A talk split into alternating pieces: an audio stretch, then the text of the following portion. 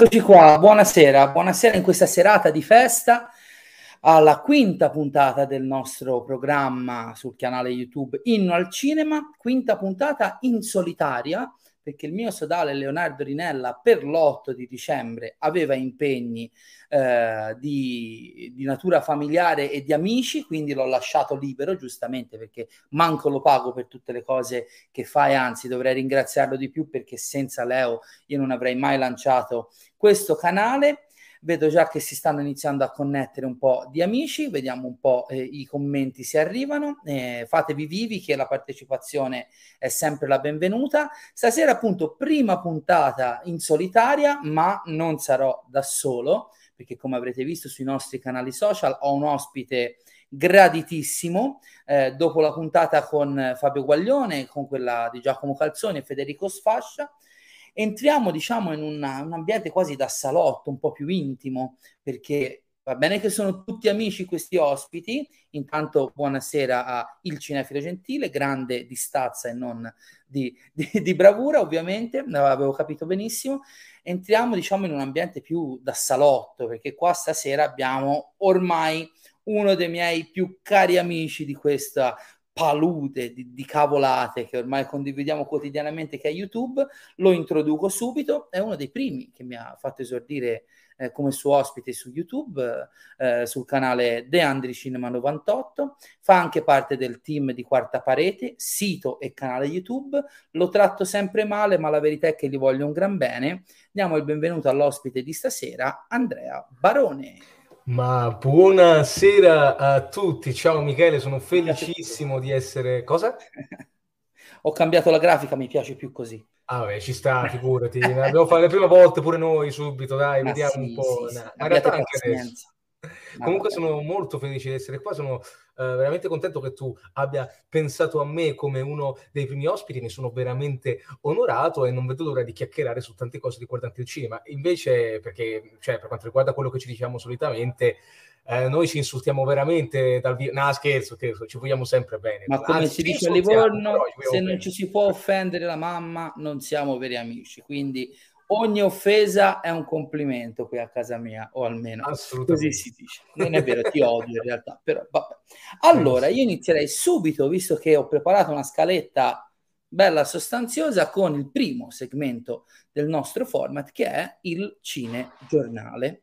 Il cinegiornale, intanto diamo buonasera, la buonasera anche al nostro amico Gianluca che ha lanciato da poco il suo nuovo canale, seguitelo, Fotogrammi on Delay, ho visto già i primi video e Gianluca oltre che un amico è un grande appassionato, quindi merita la vostra attenzione. Ci sono anche complimenti per te. Pensa come stiamo messi bene no, stasera, Andri. Mi scalda il cuore, grazie, grazie veramente. Sono grazie. d'accordissimo con Giovane, solo con quello. Però va bene, dai, insomma, poteva andare peggio. e dunque, il cinegiornale questa sera ovviamente l'ospite entra subito in diretta con noi, prima di tutto perché non c'è Leonardo e parlare da solo di notizie sarebbe molto noioso, ma soprattutto perché in questo caso l'ospite è anche uh, uno youtuber e quindi è abituato a parlare delle notizie, delle ultime eh, notizie. Tanto ciao anche al mio grande amico Francesco. E, um, è abituato a parlare delle notizie e una, un argomento che nelle ultime settimane si è poco discusso su YouTube, quindi ci voleva una discussione a riguardo, è il nuovo film di Spider-Man. Ovviamente è una battuta la mia, però prima di arrivare a Spider-Man, che ormai diciamocelo Andri, sta tenendo banco un po' dappertutto, non solo su YouTube in queste settimane frenetiche, la prima notizia che volevo eh, discutere con te e analizzare con te, purtroppo passata un po' in secondo piano proprio per questa ossessione ormai eh, furore di popolo di, verso Spider-Man No Way Home è il rilascio del secondo trailer di Matrix Resurrections. Un film che, credetemi, io aspetto in maniera spasmodica, molto più, molto più di Spider-Man, devo ammettere. Sarò impopolare in questa scelta, ma nonostante non veda l'ora di vedere No Way Home, eh, Matrix è veramente il film delle feste che più aspetto. Eh, non vedo l'ora e sono curiosissimo. Andri, tu hai visto questo nuovo trailer? Cosa ne pensi? Allora, um, prima di dire esattamente cosa penso del secondo trailer, secondo me mi pare, mi pare opportuno dire come lo attendevo a prescindere. Ciao Leonida, affezionato spettatore tutti, anche ciao anche a Samuel.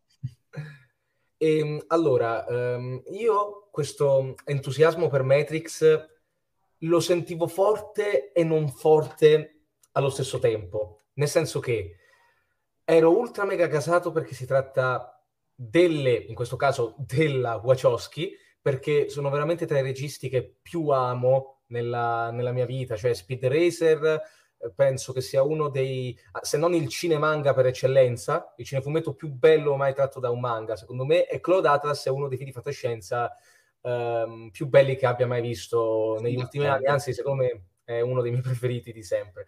Quindi a prescindere ero contento. Jupiter è quello che veramente devo rivedere dopo tanti anni, eh, tra tutti. Mm-hmm. Ovviamente Matrix leggendaria, i, i sequel li amo. Solo che non ero entusiasta di ripescare Matrix, perché secondo me il finale del terzo era veramente la perfezione, molto mhm. coraggioso mm-hmm. per quello che doveva essere, perché molti avevano reputato Matrix uh, Revolution insoddisfacente eh, eh, all'epoca perché era molto particolare. Adesso meno odio ovviamente, ma anche per il tempo, grazie a Dio.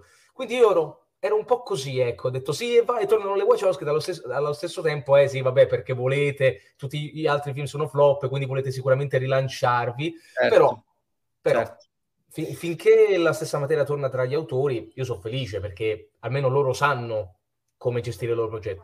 E sul trailer nello specifico cosa, cosa, hai da dire, al di là dell'entusiasmo sul progetto? Perché il primo trailer uscito a settembre, tra l'altro mentre ero al Festival di Venezia, che ho visto eh, ossessivamente sul treno di ritorno a casa, eh, per me è il, è il, trailer più bello dell'anno, senza se senza ma, con quell'utilizzo quasi lirico della, di White Rabbit di Jefferson Airplane eh, con delle situazioni veramente da, da, rimanere a bocca aperta oltre al piacere di ritrovare i vecchi personaggi a cui sono molto affezionato ma sia questo nuovo trailer che il piccolo spot da un minuto della settimana scorsa per me hanno rilanciato in grande quello che è l'hype per il film, perché vedo proprio una natura quasi metatestuale in quello che ci viene mostrato. Nello specifico, sia lo spot della settimana scorsa che il trailer di pochi giorni fa gioca molto col concetto del déjà vu legato al, ma- al programma Matrix che cambia qualcosa per intervenire. Cioè, in questo trailer, porca miseria, a un certo punto su un muro viene proiettata una scena del primo film di Matrix, quella in cui Morpheus tiene le due pillole, immagine super iconica, il che mi fa pensare non tanto, come ha detto qualcuno, a una, un'operazione super nostalgica, quanto veramente a un discorso super teorico su quello che è anche il reboot al cinema per come lo abbiamo inteso negli ultimi anni di cinema hollywoodiano. Io veramente rimango a bocca aperta, anche perché sono contento di tutte le cose che hai detto, perché siamo in pochi a essere così, tra virgolette, integralisti delle Wachowski, perché molti l'hanno, le, hanno, le hanno spernacchiate, le hanno comunque super criticate negli ultimi quasi ormai vent'anni di carriera, perché Speed Racer, se non sbaglio, è del 2008, giusto? Yes, no aspetta, no no no aspetta, Matrix è del 2000, eh, sono del 2003, 2002-2003 sì, sì no, Speed Racer scusa mi stavo dicendo, Speed eh, Racer è del 2008 2008, ci hanno messo, ah, allora un eh. bel po' di anni di distanza, io mi ricordavo sì, 2006 credo forse però... l'anno di The Dark Knight, se non dico una fesseria, però potrei sbagliarmi, scusatemi che comincio ad avere una certa età, quindi la memoria vacilla eh, comunque insomma da, da Speed Racer in poi, passando anche per il Cloud Atlas, che per me è un film, come hai detto anche te, incredibile, eh, sfido da anni ormai le persone a trovarmi un film che possa anche solo ricordare quella che è la folle struttura narrativa di Cloud Atlas. Io non ne conosco, magari mi sbaglio io. Gianluca dice 2006 e ripeto, c'è una certa ormai Gianluca, perdonami. Eh, mentre Francesco dice di aver visto il primo, immagino, trailer di Matrix al cinema ed è eh, fan- pazzesco. Attenzione perché il nostro caro amico in comune Federico Sfascia dice di appartenere al team Wachowski e noi ne siamo oltre che contenti. Eh, io ci credo che lo ama, lo stile cartunesco eh, che sì, trasforma sì. i live action in un certo modo lo rivediamo anche nelle sue opere, quindi cavolo. E invece Guarda... Gianluca mi conferma, vedi che era il 2008. Ah, Dicevo, ecco, fanno un cinema comunque che non scende a compromessi, un cinema fortemente anarchico, soprattutto dal punto di vista narrativo, che sembra sempre un passo avanti rispetto agli altri, anche a me l'idea del reboot di Matrix un po' spaventava sulla carta, perché come qualcuno ha, ha sostenuto poteva sapere di operazione cerchiamo un successo commerciale per rilanciare la nostra carriera. Fatto sta che da Speed Racer in poi le Wachowski, in questo caso là, ma parliamo comunque delle, delle due sorelle come un unicum, non hanno mai cercato il successo facile e non penso che abbiano bisogno di soldi perché comunque con i diritti del vecchio Matrix e della vecchia trilogia ci pagano la pensione anche ai nipoti. Quindi insomma vederci sempre il cinismo della, dell'industria dietro comunque alle idee di questi, questi geni perché per me loro sono due geni assoluti è, è sbagliato. Ah, ma io non la vedo come una questione di hanno bisogno di soldi, perché neanche io penso che abbiano bisogno di soldi, più che altro che più sei famoso su un certo aspetto, più ti permettono di fare quello che vuoi con un determinato budget, perché le Wachowski la cosa bella è che con quello che hanno si sbizzarriscono tantissimo, quindi possono veramente fare di tutto e di più con il loro tipo di, con il loro tipo di approccio. Anche uh, se da questo lato, cioè io non ero preoccupato per il fatto appunto che tornassero le Wachowski, perché un conto che davano il progetto delle altre persone, un conto perché per esempio il Patino Parte 3, cioè non è stato fatto perché Coppola voleva tornare a fare i personaggi. Certo lui voleva, aveva semplicemente bisogno di soldi, solo che ha detto scusate, è comunque il sequel di due dei miei film più portati nella mia carriera, lo faccio come Dio comanda se lo devo fare. Certo. Quindi sono molto curioso. I trailer mi hanno gasato in un modo gigantesco. Dal punto di vista visivo non ho niente da dire, veramente. Tra l'altro, delle persone hanno. Avevo letto dei commenti che dicevano: Eh, però la copia grafica potrebbe essere aggiustata a me sembra perfetta rispetto ad altri trailer e poi sinceramente mi sono anche rotto le scatole che ogni volta, ma neanche da parte degli spettatori, da parte proprio degli utenti di YouTube in generale, non capisco perché continuare a parlare della CGI del trailer quando sappiamo che verranno modificati anche, verranno modificati anche 5 minuti prima che eh, venga il esatto. film. Non esatto. mi butto su, su Guarda, mi, mi fa sorridere questo commento di Daniele Biagini in cui eh, sostiene che Cloud Atlas è folle. Lo leggo anche perché mi dà uno spunto interessante, ma mi pare una roba alla Renzo Arbore. Se faccio una cosa strana e funziona sono un genio, altrimenti se fa cacare era uno scherzo. Ma guarda, per me è proprio il punto di forza di quella che è la poetica o comunque l'approccio narrativo de- delle Wachowski. Non sono mai scesi a compromessi. Anche Speed Racer è come film di intrattenimento, un colossal per famiglie, era un film che usava tantissimo nei toni, ne, nella, nella, diciamo, negli effetti speciali, nell'approccio visivo, anche nel melodramma che alla fine era il vero cuore pulsante del film. Non scendevano, non sono mai scesi a compromessi, così come nella serie TV che hanno fatto per Netflix, Sense8, la cui prima stagione è un capolavoro e poi purtroppo è deragliata nella seconda stagione in malo modo, non so se per problemi produttivi o per altro, ma eh, ripeto, non sono mai scesi a compromessi, mi sembra che cerchino sempre e comunque di fare un cinema eh, libero, eh, questo mi aspetto da Matrix, anche perché Matrix è una, è una materia talmente già particolare e bizzarra di suo che inserirci dentro dei ragionamenti filosofico metatestuale, non voglio usare troppo paroloni, non voglio sembrare troppo eh, prepotente e supponente, però è anche facile inserirci qualcosa di particolare che sia comunque adatto a un grande film di intrattenimento. L'unica cosa su cui non sono d'accordo, Andri, è sul finale di Revolutions, che è vero che è un finale perfetto per la trilogia, è anche vero che nelle parole dell'oracolo si parla di un possibile ritorno di Neo, si guarda quel grande tramonto che per la prima volta in Matrix eh, illumina di azzurro invece che di verde il cielo. Sì, è un punto di arrivo, ma lo stesso ehm, architetto gli dice che, insomma, per ora siamo fermi così, poi vediamo cosa succede tra le macchine e gli umani. Siamo a un momento di, di tregua, ma la guerra non è finita fondamentalmente. Quindi, secondo me, pur essendo un grandissimo finale, quello di Revolutions, lasciava una piccola porta aperta. No, ma la lasciava uh, proprio per, il, per, l'approccio con cui il film finiva, perché appunto non era niente uh, di realmente finito. Su quello sì, il punto è che proprio questa cosa, per un'opera che era stata annunciata come l'ultimo capitolo di Matrix, mm-hmm. fare una roba ambigua che facesse interpretare agli spettatori che cosa sarebbe potuto succedere per un'opera destinata al grande pubblico, secondo me era uno dei punti di forza più belli proprio di della scelta delle Wachowski e quindi continuarlo mi pare strano, però ovviamente uh, i ponti lo lasciava, non era tipo quel finale, non è quel finale impossibile all'Halloween di Carpenter, il primo che veramente ti devi proprio, non sai esattamente dove andare a parare con tutto del miracolo uscito con Halloween Kills che a me è certo. piaciuto un botto. C'è anche da considerare uh, però che la narrazione è continuata dopo Revolutions. Io non sono un giocatore, però c'è un videogame vero e proprio sequel dei film, che tra l'altro fa parte tutt'oggi della continuità della saga, perché in esso muore, spoiler, ma anche no perché è roba vecchia di 15 anni, il personaggio del Morpheus di Lawrence Fishburne, ed è per questo che non è presente nel nuovo film. Tu lo sapevi questa cosa, Andri? No, io lo sapevo. Io eh, sapevo. Fatto un viso. È una cosa che anch'io non sapevo assolutamente, però nei mesi in cui si sperava che tornasse Fishburne, appassionati gamer che conosco mi hanno fatto presente che le Wachowski hanno sempre sostenuto che quel videogioco fosse in canone per quanto riguarda la saga cinematografica, in quel gioco Morpheus nella versione di Fishburne muore, quindi è per eh, ricordavo è... Enter the Matrix e Path Quello è quello Neo. che è uscito prima di è, Revolutions. È Path of Neo che è uscito dopo. È, è Path of Neo, credo che sia in Path of Neo che lui muore. Mm, no, perché sapevo che Neo... Qualcuno ha notizie del... più certe, ripeto, perdonate la mia ignoranza per quanto riguarda i videogiochi, ma è proprio un mondo per cui non ho assolutamente tempo. Comunque io Intanto... il trailer l'ho amato...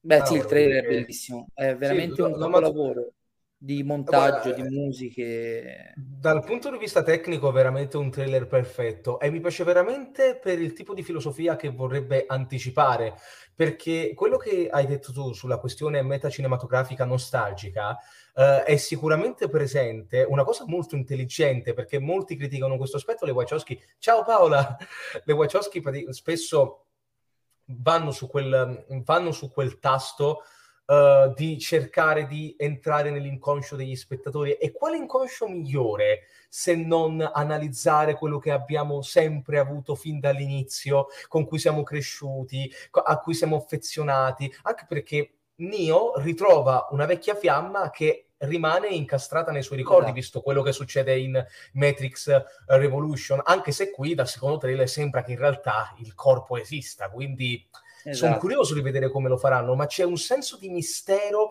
un senso di filosofia e un senso visivo che, vabbè, quello me lo aspetto a prescindere. Vabbè, quello sì. la... Ma sono curiosissimo, non vedo l'ora. È il mio film più atteso di gennaio, sono proprio tutto gasatissimo. Io sì, io, sì, penso... io veramente eh, io penso che possa avere dei problemi a livello di in America solo per la questione HBO Max, che mannaggia è l'ultimo film, però penso che a livello internazionale possa fare molto. Anche in Italia il primo trailer ha fatto un milione e mezzo di visual. Quindi... Infatti, infatti ne parlavo settimana scorsa, la settimana scorsa da Mattioschi e anch'io ho sostenuto la stessa cosa, che in America, anche se vedo che c'è parecchio hype per il film, rischia di floppare per via della questione, sia per la presenza di altri titoli, perché ricordiamoci che venerdì in America esce anche West Side Story, che più eh. che qui laggiù è un testo sacro del musical e del cinema americano de, de, degli anni 50 60, che appunto eh, la totale predominanza sul mercato di Natale di Spider-Man rischia di far scegliere alle famiglie di vederselo su HBO Max. È quella la mia paura, però sono d'accordo con te che come in Italia e in tanti altri paesi, Matrix è una saga molto molto amata e che magari si potrebbe rifare al botteghino. Per, per, esempio, per me è stata intelligentissima la scelta in Italia di rimandarlo al primo gennaio, allontanandolo sia da House of Gucci, che prende un certo tipo di pubblico, quello più adulto, sia da Spider-Man che prende tutti, sia anche da West Side Story che è una bella controprogrammazione d'autore per il Natale, anche perché negli ultimi anni i film usciti il primo dell'anno, anche Suspiria nel suo piccolo di Guadagnino, hanno sempre portato a casa dei bei soldi nella settimana dal primo dell'anno a Befana. Quindi io spero in un buon risultato, sicuramente non farà faville, però vediamo, speriamo per eh, il meglio. Vediamo perché i sequel di Matrix in Italia hanno fatto tantissimo. Eh. Lo so, me lo ricordo, c'ero, sai com'è. Eh, Vediamo la nostra parentesi sui Wachowski prima di passare a Spider-Man. Eh, con questo commento, in effetti, eh, Marco ci chiede, eh, Marco Saller, cosa ne pensiamo di Jupiter Ascending, eh, che ha tanti difetti dal suo punto di vista, ma che trova un film genuino e in linea con la loro filmografia. Io ne ho parlato meno perché in effetti dei tre grandi film che hanno fatto dopo la trilogia di Matrix è quello che amo meno è sicuramente quello più imperfetto, molto probabilmente anche per ingerenze da parte di Warner Bros. Però appunto io sottoscrivo quello che ha già detto Marco, film imperfetto ma dal grande, grandissimo cuore, divertentissimo e visivamente sempre straordinario in cerca di soluzioni no, non banali, ecco, mettiamola così. A te piace Jupiter? Uh, al, cinema, eh, sì, al cinema mi piacque molto. Eh, però è da molto tempo che non lo rivedo. È l'unico dei Wachowski che veramente anche, ci sarebbe anche il loro film d'esordio che mi manca. Bound eh, è un film bellissimo. Eh, mi fido, visto dai registi. Eh, qua, guarda, eccolo qua. C'è tutta la filmografia qua. Eh, ho visto che c'è in Blu-ray ringraziando il cielo, quindi è inglese. Però. Eh, c'è anche in italiano, eh? Ah sì? Ah, io ho quello inglese. Ho quello inglese. Eh, Bound è un grande thriller da, dalle tinte un po' erotiche grande, grande esordio. Bene, allora, quindi aspettiamo tutti il primo, il primo di gennaio per vedere questo nuovo film di Matrix, ma speriamo di arrivarci dopo essere sopravvissuti a sto ciclone Spider-Man che Andri ormai è diventata una battuta tra noi mm, che frequentiamo YouTube un po' tutti i giorni, non ne possiamo veramente più, però d'altronde è, il, è l'argomento del momento e dobbiamo comunque parlarne. Intanto Federico Sfascia ci dice un'ultima cosa. Eh beh, sono proprio sono d'accordo su entrambe le parti della dichiarazione, Fede. Porca miseria. Qualcuno sostiene che reciti in maniera così eccessiva perché aveva capito il tono del film. Secondo me no, però vabbè, ci teniamo il beneficio del dubbio. Allora, Spider-Man, No Way Home. Non ne avevamo ancora parlato su questo canale, qualcuno ci accuserà di, di fare i cannibali di visualizzazioni, ma non è veramente il caso, visto anche la natura del canale. Però nelle ultime ore ha, ha, ha portato anche un paio di spunti di riflessione interessanti, perché con una settimana di ritardo rispetto a quella che era la tabella di marcia iniziale, domenica, eh, lunedì, o meglio, la sera fra domenica e lunedì a mezzanotte 01 sono partite le prevendite per tutti i cinema d'Italia ed è scoppiata la terza guerra mondiale. non, Ora, se non mi sbaglio con Endgame non era mai successa una cosa del genere. Neanche con Endgame, neanche con i più grandi film Marvel usciti prima e non solo Marvel in generale. Io che insomma eh, ho buona memoria, non mi ricordo una, una roba del genere in tutta la mia vita, veramente. Io posso raccontarti la mia esperienza perché so che è più intensa e più folle della tua io per, puro, per pura curiosità, con la certezza che avrei preso i miei biglietti tranquillamente il giorno dopo alle casse del cinema, a mezzanotte e 01 di domenica mi metto al computer e mi metto a eh, provare a, ad accedere e vedo che di fatto io qui a Livorno ho il, ho, una, ho il The Space, non si riusciva a entrare su questo beneamato sito. Quindi iniziano un pochino i sudorini freddi e dico, bah, proviamoci un po'. Morale della favola, visto che anch'io quando mi, mi picco, mi picco, ho fatto le due al computer, riuscendo a malapena a visualizzare la pianta di una delle sale eh, con l'orario che interessava a me. A un certo punto va bene tutto, va bene essere pazzi, va bene essere ossessionati, ho deciso di mollare, ho detto dai, sarà come quando facciamo le prenotazioni di Venezia, ora ci sono i server troppo carichi, faccio domattina. La mattina mi alzo, mi metto al computer, entro direttamente sul sito, arrivo a selezionare i biglietti, compro i biglietti, pago i biglietti attraverso l'app della banca, appena vengo reindirizzato sul sito della, della catena, mi viene sempre e comunque annullata l'operazione. Allora lì devo ammettere, ora se Sfaci è sempre in ascolto ricorderà al mondo che io sono pazzo, di avere un po' perso il carattere, come si dice da queste parti, perché porca miseria, ma se arrivo a selezionare i biglietti e a pagarli addirittura, perché non me li vuoi dare?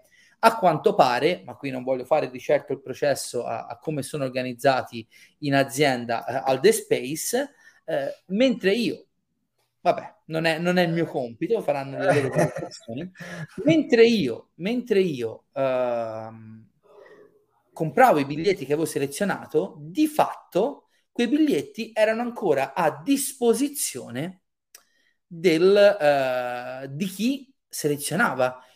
Io il giorno dopo, dopo un po' uh, di, di, di, sudorini freddi, sono andato al cinema alle 14.30, sono entrato, c'erano sei persone davanti a me con la stessa ansia e alla cassa in un minuto mi sono preso i miei sette biglietti in una fila che risultava occupata dalla sera prima a mezzanotte. Perché quei posti di fatto non erano occupati, solo che li stavano selezionando tutti allo stesso momento e quindi non li prendeva nessuno.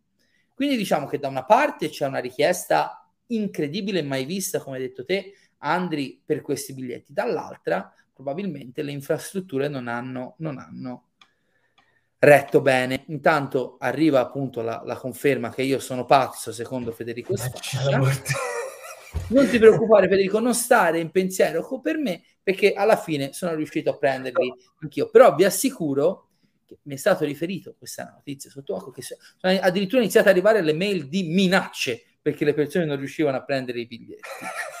Ma Fede, Caro, caro Fede, tu sei tipo il quarto, c'è la quarta persona a cui leggo, ma non capisco ragazzi, io ci ho messo, l'ho presi subito biglietti, mannaggia, ma beati voi, mannaggia, porca miseria, perché allora, io così... Giovanni, eh, hai già detto che tu una cosa del genere non, la, non l'avevi mai vista e sinceramente neanche io. È veramente il termometro di quanto sia alta la febbre per questo film. Ma appunto, ormai lo sappiamo che la Marvel la fa da padrona sul mercato, almeno del cinema di intrattenimento degli ultimi, eh, quanti sono? 13 anni. Ma appunto neanche per Endgame era successa una cosa del genere. Cos'ha Spider-Man No Way Home che fa andare, uscire pazza la gente così, secondo te? Allora, io penso, cioè, me la sono chiesta effettivamente questa cosa, perché Spider-Man questo Spider-Man No Way Home non è intitolato Spider-Man l'avventura finale, non vedrete mai più Spider-Man per 250 anni, cioè è una cosa eh, veramente strana, però um, ho, ho, praticamente la mia teoria su questo punto, che mm-hmm. è la prima volta che esprimo qua, Uh, cioè su YouTube in generale, perché non l'ho mai, eh, non l'ho mai detta. Esclusiva mi... di Inno al Cinema. sì, perché ci ho riflettuto soprattutto dopo questa follia impazzita dei biglietti. Um, io penso, noi sappiamo perfettamente che la Marvel, grazie a quel genio incredibile di Kevin Feige, sia arrivata ad un progetto pazzesco e abbia costruito una base veramente perfetta per il pubblico, che ormai Ciao carissimo. Ormai eh, con il passare del tempo le persone, specialmente anche i, anzi soprattutto i ragazzi che stanno crescendo con questa linea eh, editoriale, probabilmente non sanno più cosa sia un film stand-alone piuttosto che un'opera, anche se ovviamente lo dico in maniera scherzosa perché opere come Joker hanno veramente è un successo senza far parte di un universo. Però questo fatto che ogni personaggio è l'unione Uh, di, è un tassello di un universo in cui puoi incontrare dei, degli altri amici da un momento all'altro, mm-hmm. dei, dei, personaggi che fanno compagnia ad altri personaggi e quindi tu non ti senti mai solo veramente quando vai a vedere un film del Marvel Cinematic Universe, è una sensazione bellissima che si credeva fosse intraducibile in, uh, in, contesto cinematografico, perché è una cosa propria dei fumetti, invece Kevin ce l'ha fatta con tutta la sua squadra. Questa è già una base molto forte, però è una base che ha ogni film della Marvel. Esatto, Tanto che esatto. è addirittura Questa è la base per tutti i progetti, però questo... Ass- questo. Assolutamente. Pu- pure Venom che non faceva parte del Marvel Cinematic Universe inizialmente, ma siccome tutti credevano che faceva parte di quel film, eh, cioè di quel progetto, andavano. Uh, infatti non c'è un flop del Marvel Cinematic Universe da mai, quasi, perché a parte gli inizi che doveva farsi conoscere, da Avengers in poi è tutto esploso. Uh, senza contare ovviamente la pandemia che ha bloccato un po' delle cose, però persino Black Widow in contemporanea con Disney Plus, mio Dio. Quindi questo è un tassello da considerare. Quindi già la base è fortissima. In più, Spider-Man è il supereroe più amato di sempre forse anche più di Batman, diciamo che se la battono in generale. No, no, no, ma è un dato di fatto, basti vedere anche il business del merchandising eh, legato a Spider-Man, è quello che frutta di più in tutto il mondo da sempre, insomma, almeno da tanti tanti anni. Ok, allora, bene, è al primo posto, Spider-Man è il supereroe più amato di sempre. Uh, e quindi Stiamo parlando di uno Spider-Man iconico, fondamentalmente, perché lo Spider-Man di Tom Holland, come, come, avevamo spiegato anche nella live di ieri sera in cui ci siamo scannati bellamente uh, te... tre ore di follia proprio. Fantastico. Però comunque um, sarebbe follia appunto non riconoscere l'iconicità del personaggio che per la prima volta ha avuto praticamente un pubblico di crescita, perché lo Spider-Man di Sam Raimi sta, ah, è stato fondamentale, primo cinecomic in grande nel contesto di supereroe, di per sé è, la, è per la prima volta che abbiamo visto Spider-Man in grande stile, uh-huh. uh, perché ripeto, se persino i film degli anni 70 hanno avuto successo, eh, cioè, certo. può veramente succedere di tutto. di tutto. Però uno Spider-Man che molti si portano nel cuore perché sono affezionati, lo vedono proprio come un loro compagno di stanza mm-hmm. perché si immedesimano in questo personaggio piccolo quanto questi ragazzi che entra su varie difficoltà e cerca di superarle, che è il concetto proprio di Lee. Poi a prescindere da, io, da quanto penso che, venga, ehm, che, tutto venga trattato, perché sapete che io bisticcio un po' come Uncoming, però sono un fan di Far From Home principalmente. Uh, quindi, io viceversa, cioè, quindi vabbè. Eh, vabbè, l'importante è apprezzare. Infatti, quindi questo Spider-Man, eh, Tom Holland è iconico, quindi fondiamo supereroe più amato di tutti i tempi in una versione amata dal pubblico più questo progetto della Marvel e voi direte, eh ma questa cosa l'aveva Far From, infatti è stato un successo e non ha avuto questo incredibile punto. Il fatto che ci sono molto probabilmente al 90% gli Spider-Man di uh, Tobey Maguire e Andrew Garfield, sempre a una minchiata da fanboy, principalmente se uno lo dice, e, e effettivamente alcune reazioni eh, minchia. cioè, lo, cioè, sì, sono davvero proprio fanboy, ma di quelli ecco. parecchio intensi.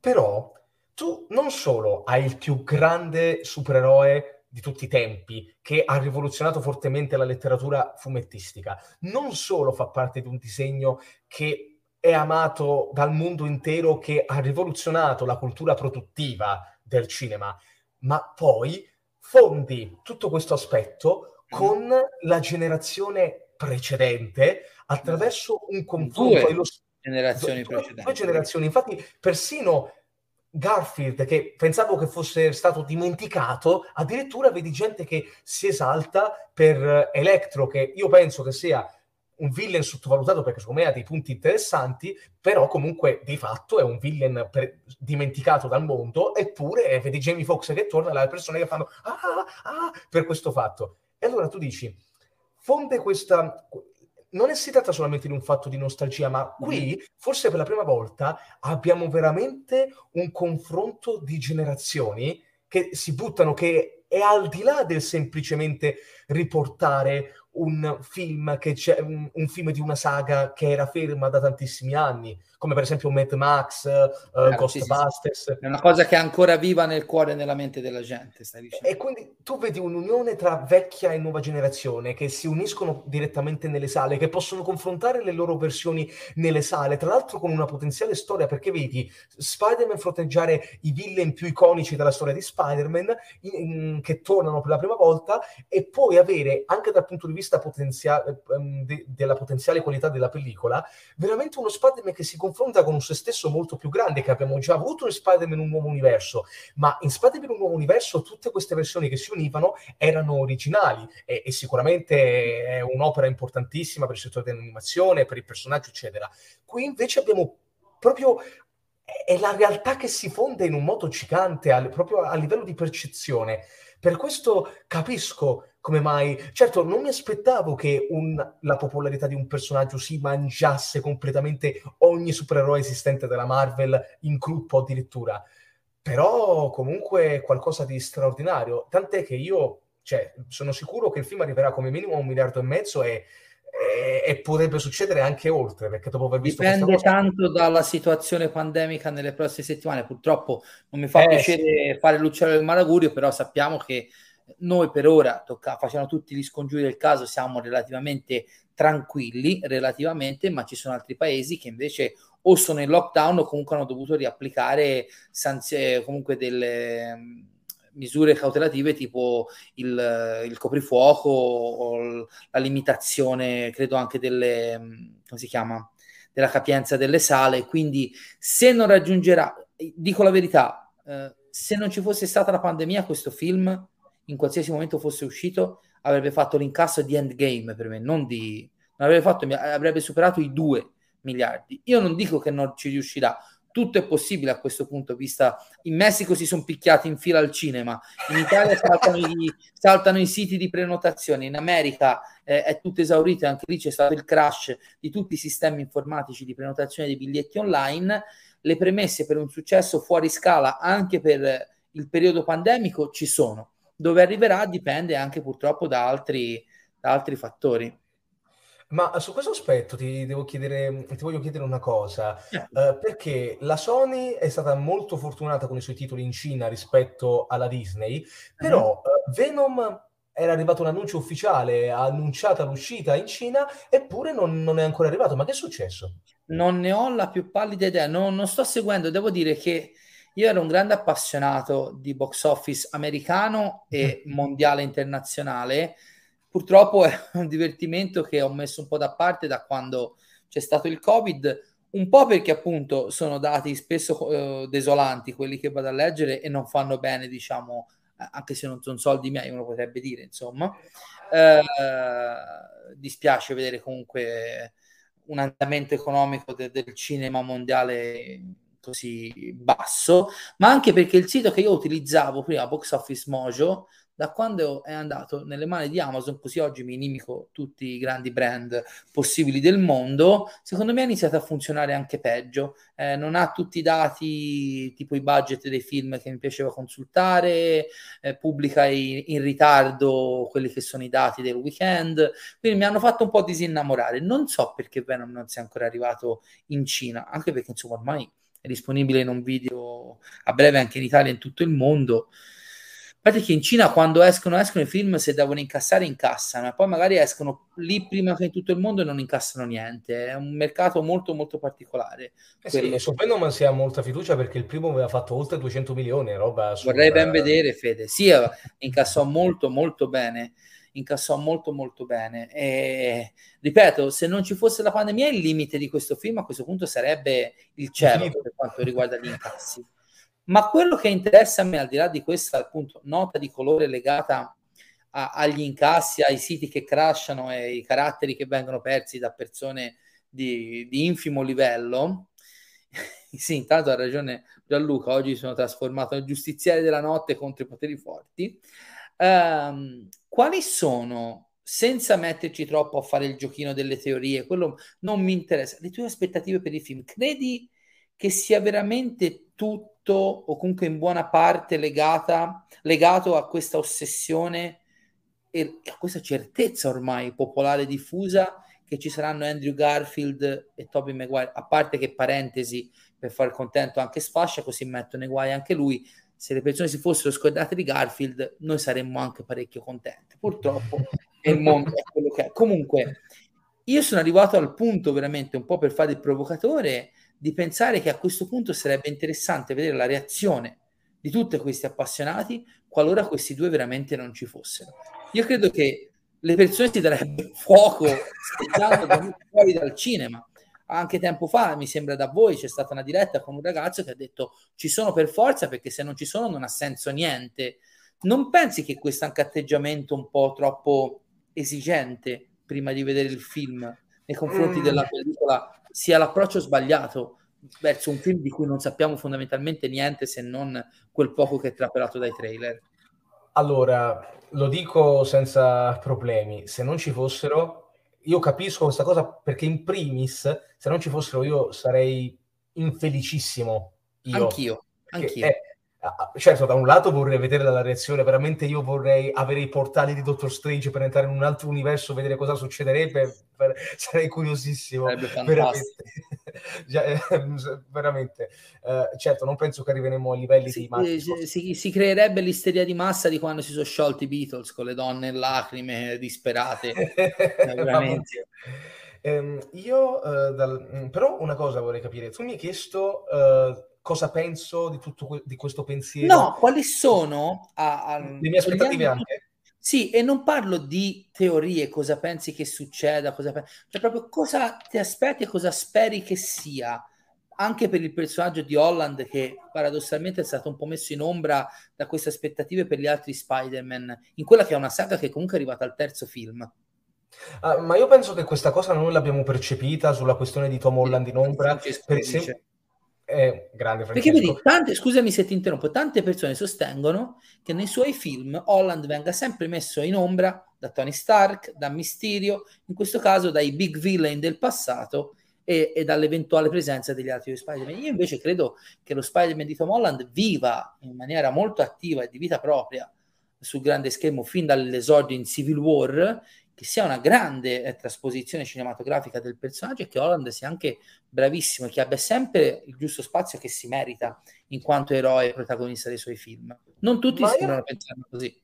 Io non sono molto d'accordo con questo fatto, perché io posso capire che magari qualcuno possa pensare Iron Man ha trascinato molto pubblico nel primo mm-hmm. film, che non era quello, quello non, cioè non era un problema, è il suo maestro, quindi quale sarebbe il problema? Esatto. Uh, però per esempio Far From Home, Nick Fury non è uno che insegna a Spider-Man cosa fare, è semplicemente uno che gli dà una missione, Spider-Man sta lì, non vuole manco farla principalmente, quindi non è una questione secondo me Spider-Man non viene oscurato e Mysterio sì, all'inizio sembra un mentore ma poi in realtà è il villain quindi esatto. Esatto. Quindi non capisco questo pensiero. E Holland, essendo uno Spider-Man in crescita, deve andare man mano, anche perché molti, uh, anch'io effettivamente l'avrei voluto vedere senza un supereroe accanto in questo terzo film, però appunto eh, secondo me sarà l'ultima. Mi piace l'idea di questa trilogia delle origini in cui definitivamente Spider-Man cresce con questo terzo film. In ogni caso, uh, la questione degli Spider-Man ci sono o non ci sono, Uh, certo, noi percepiamo questa cosa nei commenti di internet principalmente perché vediamo appunto un amore enorme per, per uh, Tom. Forse in Italia perché effettivamente gli Spider-Man con Tom Holland hanno incassato meno degli Spider-Man di Andrew Garfield addirittura. Quindi può eh, darsi eh, che... Penso, non lo so, ora non ho i dati alla mano. E... Eh, io, io, me la ricordo perché proprio ho trovato, ho proprio fo, fo, costruito io la classifica, ho dato un'occhiata ogni, ad ogni dato e i, dati di to, i, i film di Tom Holland stavano più sotto. Uh, sicuramente più del primo, non mi ricordo se anche del secondo. Uh, quindi può darsi che noi lo percepiamo di meno in Italia, ma Tom Holland è veramente iconico, quindi l'amore di molte, perso- di molte persone di vedere questi Spider-Man insieme, poi ovviamente l'affezione... Sì l'affezione a Tobey Maguire è gigantesco. Eh, e concordo io sono d'accordissimo infatti con aspettavo che tu interrompessi un attimo il discorso io sono assolutamente d'accordo con Federico su questo. Il Tom Holland di Spider-Man di lo Spider-Man scusate di Tom Holland è molto umano è molto problematico in maniera molto naturale anche per quella che è la, l'età del, del, personaggio e le problematiche eh, molto più grandi di quelle che si affrontano nella normalità a quell'età e funziona. Per me il suo, suo arco narrativo nei, nei, due film che abbiamo visto funziona alla grande, considerato anche quello che vive in, in Infinity War prima e in Endgame poi, insomma, c'è, c'è da capire anche eh, la, la, la, mentalità che, che, porta avanti in Far From Home. Pensa ora che ha, deve vedersela con una crisi de, del multiverso, insomma. Eh, quella è, è, la mia più grande paura, mm. ma non nel senso che ci sono tanti personaggi, perché non è quello, se tu sei bravo, sai gestirlo. In endgame ci sono, ma sono ben gestiti. Sicuramente può essere un rischio, quello sì, certo. però, ecco, il mio punto è, io mi aspetto molto per quanto riguarda la questione dell'identità del personaggio, perché sono sicuro, tu anche se spendi 20 minuti per mostrarmi tutto il suo disagio, va benissimo. Cioè, non è questo il punto. Perché Fan From Home per me era molto intelligente il fatto che Spider-Man si sentisse sempre di più oppresso dall'ombra di una persona precedentemente vissuta, conosciuta come il più grande eroe della Terra, mm-hmm. perché è, è, uno dei problemi più grossi che un adolescente si fa principalmente, proprio essere all'altezza del mondo che verrà, che è un concetto bellissimo e senti il dolore di Spider-Man ed è bello come lui riesce a risalire in Spider-Man Far Home, io adoro quella cosa lì, però Ora, io mi aspetto molto. Il fatto che Spider-Man cresca, avendo a che fare da solo con un'apocalisse universale, senza gli Avengers che lo aiutano, è un'altra cosa molto importante. Mi aspetto che succeda il pandemonio per lui e vedere lui che si confronta con degli Spider-Man maggiori può portare una riflessione sulla sua crescita stesso e mi piace molto, quindi questo, da questo punto di vista mi aspetto molto, anche su John Watts che a me visivamente non piace, io comunque l'ho notata della crescita da Homecoming in Far, in Far From Home e in No Way mm. Home ho notato dei punti interessanti, il mio, il mio problema sono i villain, ma neanche per il fatto che ce ne sono tanti, perché per esempio, eh, cioè io mi aspetto che l'uomo sappia e Lizard, per il motivo per cui non sono pubblicizzati, stiano poco, sul, cioè nel senso neanche siano poco, ma siano semplicemente come presenza scenica, che Lizard faccia eh, non è un problema. Il punto sono Doc Ock, um, Electro e soprattutto Goblin perché Doc, Ock non penso che sarà un villain veramente. Io penso che appena si rende conto che Peter, che non è il suo universo, come mostra il secondo trailer, quindi lui già lo mettiamo come aiutante, ok. Goblin addirittura. Eh, sì, io penso a cosa del genere, ma è Goblin la cosa di cui ho paura, perché Goblin mm. eh, è un villain straordinario, ma soprattutto questo è praticamente il film che consacra non uno, ma due, dei, cioè non è anche consacra, riprende due dei i due villain più importanti di Spider-Man, i più famosi, uh, poi l'altro è Venom, però vabbè, Venom è diverso, lo sappiamo, quindi ok. Ma il problema è questo. Goblin perché è importante come, come villain?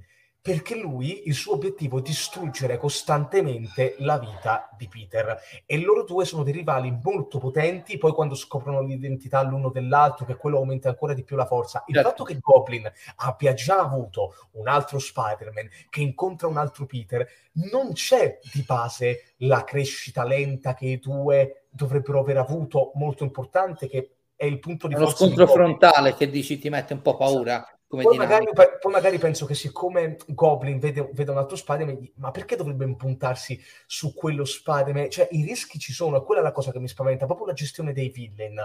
Anche perché comunque, cioè, un conto dire che sono dei nuovi villain, ma di base devono portarsi sulle spalle una caratterizzazione una mitologia precedente, eh, chiaro. Quindi è, una, è, questa la cosa che mi preoccupa, eh, anche, anche, se fino ad ora sui villain io non mi lamento mai perché l'avvoltoio lo amo, Mysterio lo amo, quindi a posto. Okay. Sono curioso di vedere mm, esattamente dove portano dove porta questo aspetto, ma ho fiducia, ho paura di un calderone, quello sì, ma ho molta fiducia nel progetto. Una domanda con cui poi concludiamo questa prima pagina per passare alla discussione sugli affari nostri, se così vogliamo, quelli più personali che ti riguardano, diciamo la tua seduta di psicoterapia cinefila. Francesco Gervasi dice: Il bello di avere Spidey nel Marvel Cinematic Universe è proprio vederlo interagire con gli altri, e sono assolutamente d'accordo con questo. Molti si lamentano del fatto che è sempre associato ad altri eroi, però allo stesso tempo tremano al pensiero di salutarlo per il Sony uh, Spider-Man Universe o come cavolo lo vogliono chiamare. Quindi la domanda che ti volevo fare per chiudere su Spider-Man è abbiamo visto arrivare Venom nel Marvel Cinematic Universe. Abbiamo visto che in Morbius, nel trailer di Morbius, è presente l'avvoltoio interpretato da Michael Keaton, quindi ti viene da pensare che anche Morbius sia nel Marvel Cinematic Universe.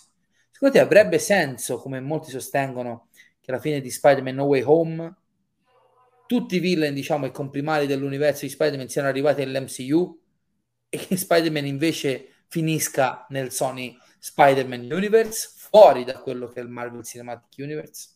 Allora, eh, dipende, dipende principalmente da quello che la Sony vorrebbe fare, perché prima, mm. quando si, eravamo sicuri che Spider-Man, cioè, o, meno, o, perlomeno molti erano sicuri che Spider-Man sarebbe, cioè, sarebbe stato l'ultimo film dei Marvel Studios uh, stand-alone, Uh, io ero sicuro, per esempio, di vedere Venom che compariva in Spider-Man eh, No Way Home, aveva un ruolo importante tra i due, e poi tutti quanti finivano nell'universo con Spider-Man che terminava. Mm. Ma con questo fatto che Spider-Man continuerà, non sono più sicuro di ciò, anzi non sono neanche, sono sicuro che Venom comparirà, ma non sono sicuro esattamente di quanto spazio potrebbe avere, se, potrebbe anche essere molto piccolo, anche se Peter, il buon Holland, ha detto che non abbiamo visto manco la punta dell'iceberg di quello che succederà. Esatto. Quindi sono curiosissimo, anche perché sono sicuro che c'è un sesto villain, io mi rifiuto di credere che non, mm, che non abbiano fatto i sinistri 16. Eh, eh, perché Dio sa, eh, sì. ti, ti manca uno. Esatto. Anche perché la Sony sono anni e anni già, già dalla, dalla saga Amazing che cerca di lanciare il film o comunque i sinistri 6 come cattivi sul grande schermo avrebbe senso. Concludiamo questa prima pagina, eh, il cinegiornale dedicato a Matrix e a Spider-Man, con questa semplicissima domanda. Eh... Io Samuel ti voglio un sacco di bene, ma tanto è eh, veramente, però è una domanda difficilissima e che soprattutto prenderebbe molto molto tempo. Quindi io devo fare, eh, cioè mi espongo, mi prendo le mie responsabilità, anche se mi sta guardando a sfascia. Io, come ho già detto a più riprese in queste live che parlano del nostro passato cinefilo, il primo film che ho visto al cinema è Batman di Tim Burton sono cresciuto con un amore, una divinazione di Batman che va al di là di qualsiasi cosa. Quindi, per quello che è la mia formazione, Batman è sopra a tutto. No, infatti, dice bene Gianluca, due ore di live solo per la domanda. Infatti, stavo per chiudere in sintesi. Quindi, pur amando tantissimo la trilogia di Raimi, quella di Batman la trovo superiore anche perché c'è un terzo capitolo che all'epoca fu poco compreso, secondo me, che ho riscoperto giusto durante il lockdown, dopo tanti anni, anche se all'epoca l'avevo visto tantissime volte al cinema, da buon fissato, e che ho rivalutato in maniera molto molto importante anche da un punto di vista proprio teorico e cinematografico.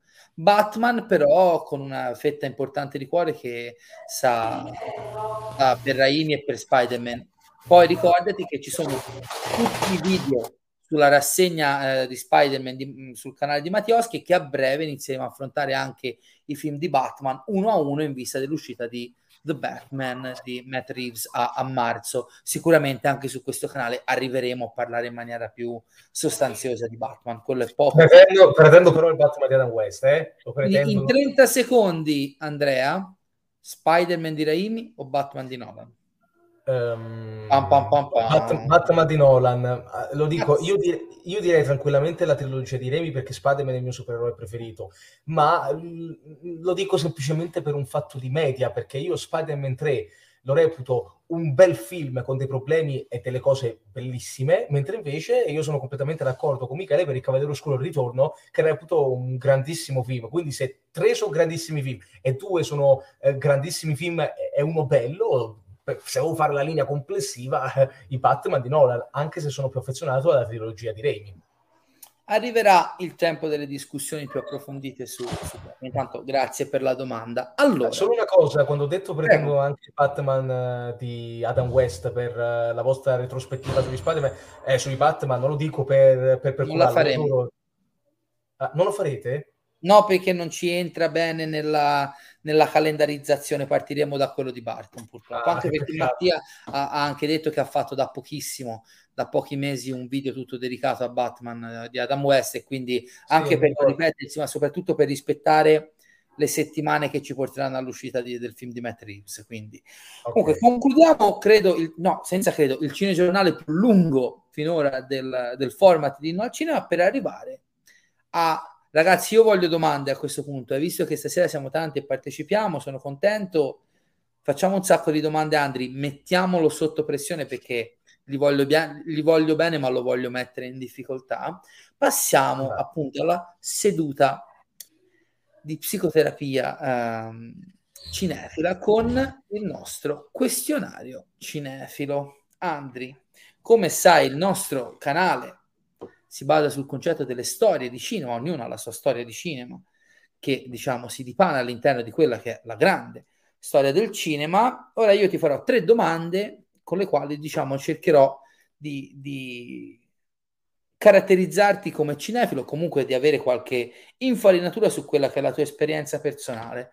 E parto da quella che è la prima domanda ormai classica per tutti gli ospiti, almeno finora, ovvero qual è il primo film che ricordi di aver visto al cinema? Il primo film che ricordo di aver visto al cinema è stato ri- Alla ricerca di Nemo, che ho visto, che ho visto praticamente da, da, bambino per una gita all'asilo, ecco, principalmente. Quindi l'uscita era... al cinema con l'asilo? Eh, esatto, anche se devo dire la verità, eh, io me lo ricordo, fu veramente un grande fascino per me vedere, anche perché mi ricordo che nonostante non, non mi ricordo la visione sul grande schermo di molte scene, sono sicuro che la storia mi affascinò molto da bambino. Mi, mi, ricordo bene che rimasi sorpreso non solo proprio dalla mm. storia di Nemo, oltre che dal, che dal, grande schermo.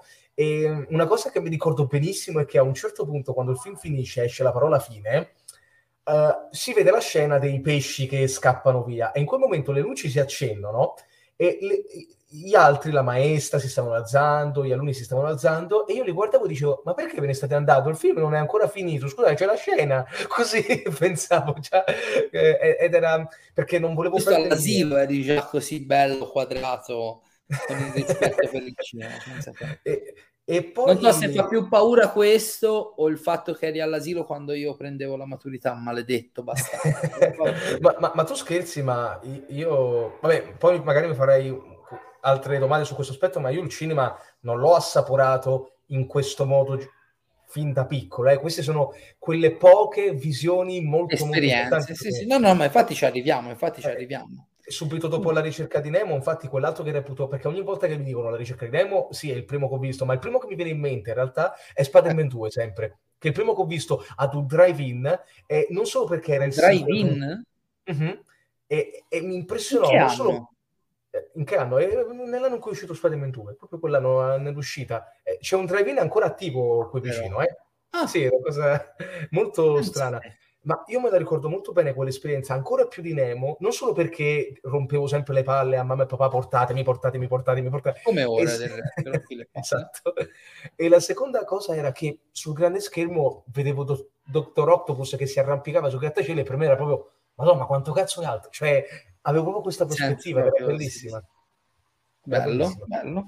Beh, insomma, due film di un certo livello. Anche Nemo ha segnato per la Pixar comunque un, non dico un punto di svolta perché la rivoluzione era già, era già, c'era già stata, però mi, mi ricordo che alla ricerca di Nemo, soprattutto in Italia, fu il primo ad avere un grandissimo successo di pubblico.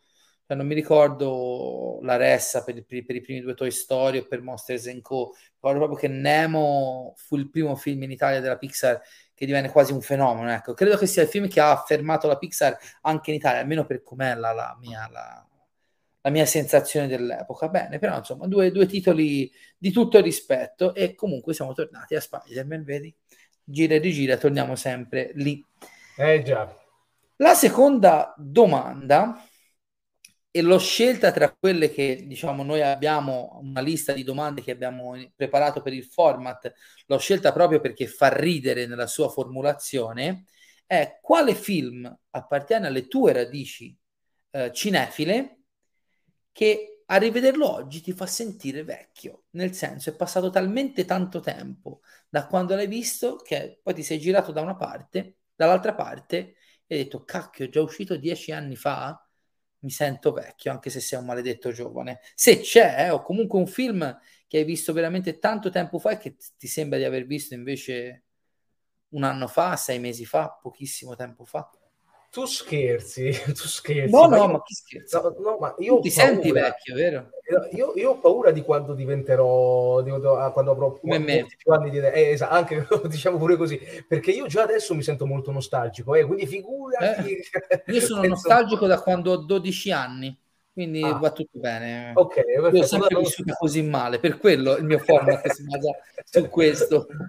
quindi non, non sono io malato. Ma era, no, no, okay. credo che sia una caratteristica di tutti i cinefili stare aggrappati al passato, alle emozioni che il cinema e i film ci danno, mm. un modo per vivere questo tipo di emozioni che secondo me ci accomuna tutti ed è questo l'interesse che ho anche nel condividerlo su questo canale. Ma sai che non lo so principalmente se c'è proprio effettivamente un film che mi fa sentire vecchio, perché forse, forse ci sarebbe stato uh, questo, questo, questa settimana a vedere il primo Harry Potter al cinema, che è stato proprio mm-hmm. uno dei primi film. Oggi c'è andato il nostro amico Christian, per esempio. Eh, beato lui, perché io purtroppo in questi giorni non posso proprio andarci, sono impossibilitato, quindi vorrei ammazzarmi, però quello è un altro discorso, ecco, Vabbè. principalmente. Uh, non posso neanche andare a vedere Matrix. Ah, ah vabbè. E vabbè, il primo, il primo perché lo ridanno 50 la prossima settimana. Infatti, ma il punto è che effettivamente, eh, ecco, ecco, ecco, questo è effettivamente una delle prime cose che mi ha fatto sentire bene, questo è proprio Spider-Man che ho rivisto recentemente e qua, eh, lo so, ma non lo faccio apposta. Ma, ma non c'è mica niente di male. Oh. L'importante è che la gente sia consapevole che non siamo rimasti d'accordo perché tu rispondi Spider-Man a tutto. Ragazzi, d'altronde eh, siamo partiti da quello perché Spider-Man sta creando questa isteria di massa perché fa parte della storia personale da appassionato di quasi tutte le persone che sono in, in line, online con noi in questo momento. e quello mi ha fatto pensare, quello mi ha fatto pensare a quando io uh, lo vedevo um, che sei un cavallo di razza pura meraviglioso. Eh, que- io penso posso... solo che non sei degno di quel cognome, però alla fine ti voglio bene lo stesso, forse, forse. Meravigli- meraviglioso. Ma in generale, uh, mentre lo guardavo, siccome è stato il primo approccio mm-hmm. che ho avuto molto forte con un supereroe in generale, insieme al Batman di Tim Burton, e pensavo a come mi ero innamorato di quel concetto, a come mi incazzavo da bambino perché dicevo, oh, ma vuoi dire a Mary che sei Spider-Man? Perché non glielo dici? Perché io da bambino non comprendevo bene questa cosa, mi rompevo proprio le scatole e mi connettevo a tutti i pupazzetti e io che guardavo ogni mattinata il, lo Spider-Man, um, il, lo Spider-Man animato, mi ricordo quella, quella mattina che ringraziai che erano uscite due puntate di fila e vidi la nascita di Venom per la prima volta e, e dissi, oh mio Dio, ma è bellissimo questo personaggio. E Spider-Man è uno dei primi, tra l'altro io sono anche un po' indipendente dalla mm. nostalgia, in questo senso che se vedo un film che amavo da, nella mia infanzia e scopro che non, non mi, mi, annoio da matti, mi annoio veramente da matti, perché per esempio io da ragazzino amavo la Befana, uh, quello il film della Befana con um, la, come si chiama l'attrice? Eh, nel frattempo le presenze oscure dietro casa mia, come sempre. Ma come si chiamava l'attrice Veronica Pivetti? Eh, oh mio Dio, che film è? Eh, SOS Befana si chiama così. SOS Befana, porca miseria, ero troppo vecchio per vedere SOS Befana, però ok. Io, io lo, lo, lo, lo amavo. Quello è un cane. Sì, esatto, anche i cani passano dietro. Ma io lo amavo, per esempio, da, uh, perché era il, l'unica volta che veramente ho visto la Befana eh, in live action, perché non, non, esisteva un film sulla Befana. Quando l'ho rivisto, ho detto, ah, che bello, ci sono tanto affezionato. Non vedo, l'ho rivisto, ma che è sta roba? Anche se nel frattempo... Guarda, fermati, fermati lì dove sei. E ora ho bisogno di un altro titolo, però, perché vedi che siamo telepatici. La terza domanda era un film. Qual è un film che in passato hai amato, ma che oggi ti fa vergognare di averlo amato? E non mi dire certo. SS Befana. No, no. È troppo la storia, facile. La storia infinita 3. Da bambino lo, lo guardavo. Ma dove, da dove te lo sei tirato fuori la storia infinita 3? Perché io da bambino amavo la storia infinita, tante volte il, ter- eh, il terrore mi faceva paura e Madonna. poi c'erano i sequel e tra il 2 e il 3 io guardavo un sacco di volte il 3 che lo adoravo, lo reputavo divertentissimo, carinissimo mm. le cartone che a, fan- a fantasia a fantasia, che cazzo dico? Fantasia. Scusate, l'abitudine del classico Disney. E quando l'ho, l'ho, eh, quando l'ho rivisto ho detto ma che schifo è sta roba? Ma come possibile? Ma che, che, distruzione! E poi l'altro Jack Black, tra l'altro. Jack Black nel ruolo del bullo che era sempre meraviglioso. Pure io non l'ho mai visto. Ma... Io sono cresciuto con la storia infinita all'asilo, era uno di quei tre o quattro film da grandi, perché comunque faceva una paura fottuta, ricordiamolo, eh, che guardavo all'asilo insieme a Voglia di vincere con Michael J. Fox e i Ghostbusters. Mm dei quali spero di parlare prossimamente su questo canale. Uh, mi ricordo benissimo di aver visto il 2 al cinema, mi faceva forse ancora più paura, comunque era anche molto più adulto rispetto al primo film. Eh, non lo rivedo molto. Già il 2 mi dava una sensazione straniante, cioè intanto era cambiato l'attore bambino. Ah, pensavo, stessi del pensavo, stessi parlando del, secondo, mi sono sì, sì, sì, il secondo, il secondo. Il secondo ah, l'ho okay. visto al cinema, mi ricordo okay. che avevo il, libri- il librino con la musica, con la con la cassettina che raccontava la trama del film, però già il secondo mi, mi dava un senso di inquietudine che quando è uscito il terzo, non mi ricordo cosa non mi convinceva nei provini sulle altre VHS, quelle che vedevo in tv, non l'ho mai proprio non ho mai avuto voglia di vederlo. Non so eh, fatto bene, però c'è questo aneddoto Vabbè. che io racconto sempre, cioè non è la prima volta che lo dico questo, però mi piace mm. sempre dirlo. Sai qual è un titolo che guardavo tante volte? Che neanche da bambino, 11-12 anni? Lo squalo Vai. 4. Ah, io lo adoravo, lo squalo 4. ma, ma, sai perché io, io amavo tanto lo squalo? Eh, lo, lo, vedevo tante volte. Il primo mi, mi, folgorò quando mio padre me lo fece vedere per la prima volta, mm-hmm. lo squalo che è comparso per la prima volta. Oh mio Dio, ecco. E, e mi appassionai di creature marine, di squali, presi l'enciclopedia sugli squali, che è una cosa bellissima. vidi il secondo, il terzo, ma il quarto lo vedevo tante volte, sai perché? Ah, vai. Perché non capivo cosa era successo alla fine, allora ogni volta me lo rivedevo per capire se mi ero perso qualcosa. Perché dicevo, ma No. quando gliel'hanno, quando gliel'hanno messa la bomba in bocca da ragazzino, dicevo. Esatto, esatto, perché ripescano le inquadrature del primo film per la Sì. morte dello squalo. Io, mi- io invece tipo, ti dico, probabilmente ho visto prima lo squalo 4 dello squalo di Spielberg, Minchia. perché, perché all'epoca cosa passava in tv, guardavi, registravi e poi guardavi un po' a oltranza. E mi ricordo che da bambino lo adoravo, forse perché era appunto anche quello più sfacciato dei, dei- dei film dello squalo. Eh, per esempio, io adoravo e tuttora mi diverto a guardare la scena di, di Hoagie, di Mario Van Peebles che va giù con la, a fare l'immersione col- con la barca affondata, con lo squalo che arriva, che viene fermato dalla scaletta di ferro. Era diciamo più spettacolare. Poi anche l'idea di questo squalo che rincorre loro per i mari di tutto il mondo, da, da Amity alle Bahamas con una vendetta. Cioè, ragazzi, il- il- il- la tagline sul poster era questa volta è personale, cioè fa veramente ridere sta roba, è una cosa allucinante. E alla fine lo squalo urla, grida come un dinosauro, si lamenta come un dinosauro, è una cosa incredibile, con ultrasuoni. È un film folle, però non posso volergli male, anche io ci sono molto affezionato. Invece qualcosa più da adulto che hai apprezzato, vedi? Ah, anche vabbè. Federico è dei nostri. Per- È però uno, fu importante per me. è uno Però- da un certo Ma, ma fu importante per me perché fu uno dei primi film che vidi in cui all'inizio del film moriva uno dei figli della protagonista e, io da, e fu uno di quei Michael. momenti che... eh, eh, Michael, è sì, Michael, sì.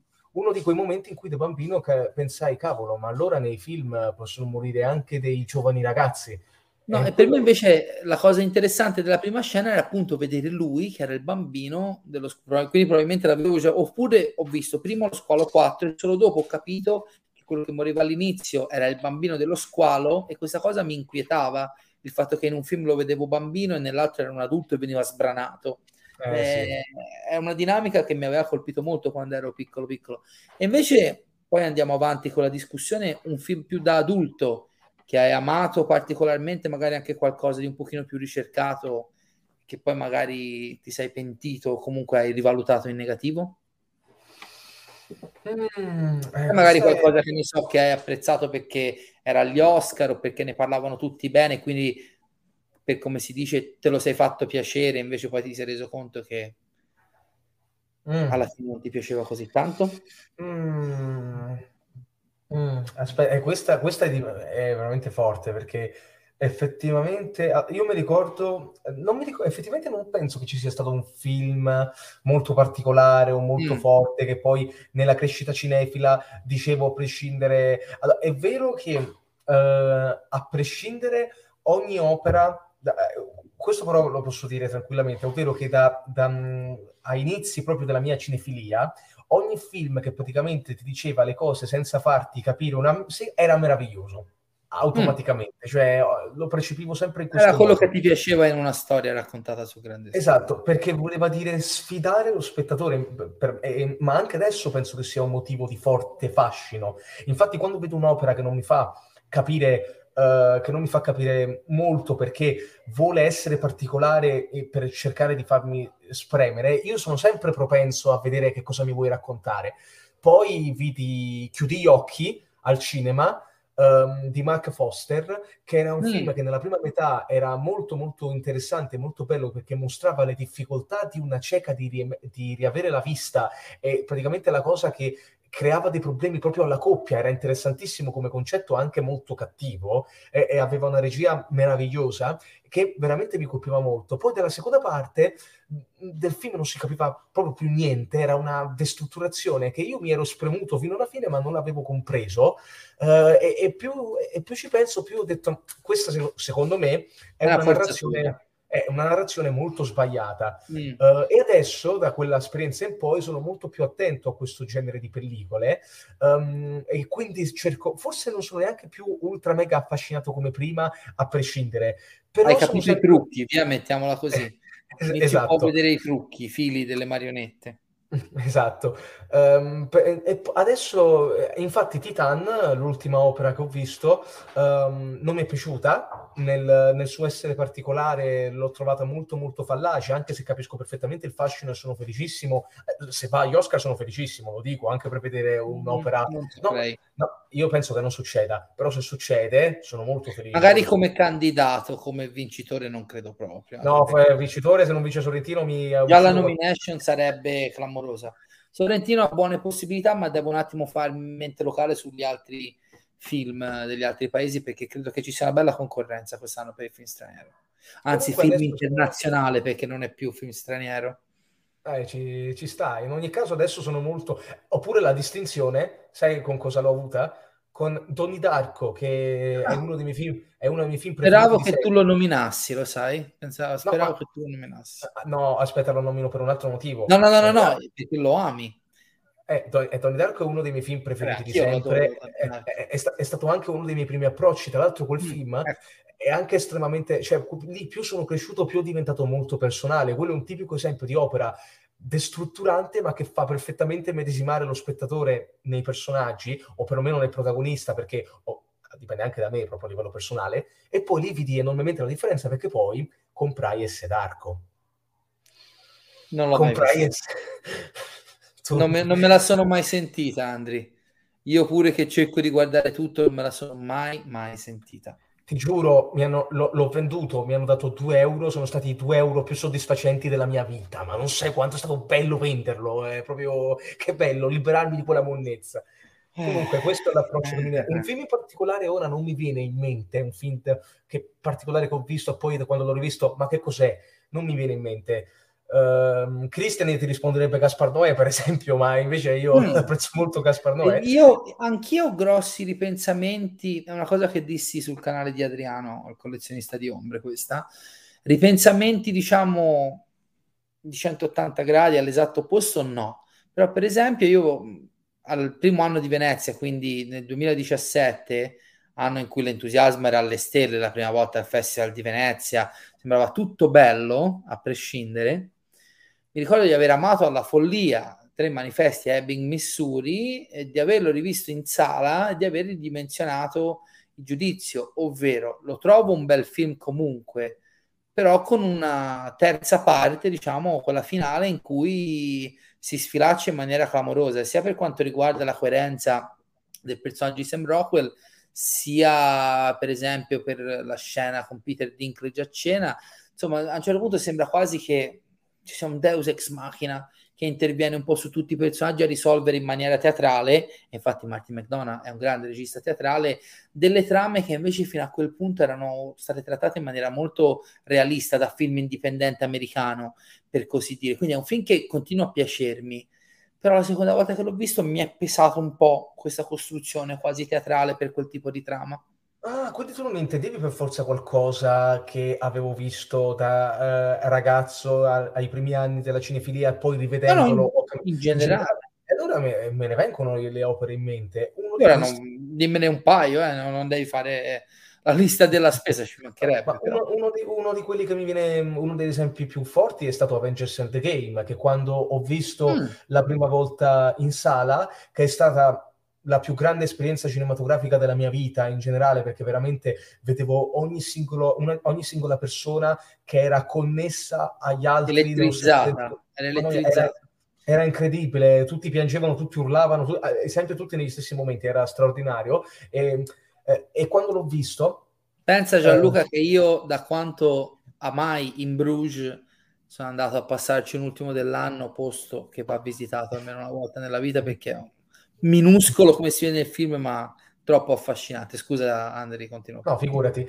E quando l'ho visto la prima volta ho detto capolavoro, proprio è straordinario, uno dei più grandi film degli ultimi. Quando l'ho rivisto la seconda volta in sala, mesi dopo, perché lo ridiedero eh, in estate. Ah, sì, sì, eh, con eh, quella sorta di dietro le quinte alla fine cos'era una cavolatina di 5 minuti. Sì, una scena eliminata. Di... Sì, ricordo esatto, la scena eliminata, esatto. esatto. Ecco, l'ho rivisto e, e ho detto, cioè, invece di straordinario film, ho detto sì, è un bel film, interessante, però ha anche eh, diverse falle narrative e io non sono uno di quelli che ha problemi con i buchi di sceneggiatura o quant'altro, però in Endgame c'erano delle cose molto evidenti e comunque è un film importante per il cinema che ha consacrato qualcosa che non vedremo per molto tempo, um, è, è la fine di un progetto molto forte, a primo incasso, quindi è importante e capisco anche chi dice grande film, lo capisco bene,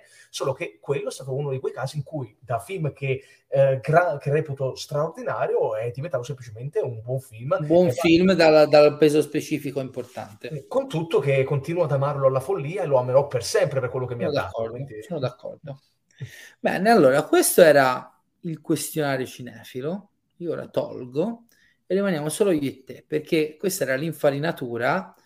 Allora, la domanda che io ti volevo fare per la terza e ultima parte poi del, for- del format è, quindi tu sei un bambino dell'asilo che va a vedere mm-hmm. con le maestre e compagni di classe alla ricerca di Nemo, poi va con i genitori a vedere Spider-Man 2 a un drive-in, tra l'altro esperienza che ti invidio molto perché io al drive-in no, ti verrò a trovare e mi porti al drive-in, ok? Facciamo venire anche Sfascia, perché secondo me anche Sfascia vuol venire al drive-in, sono sicurissimo.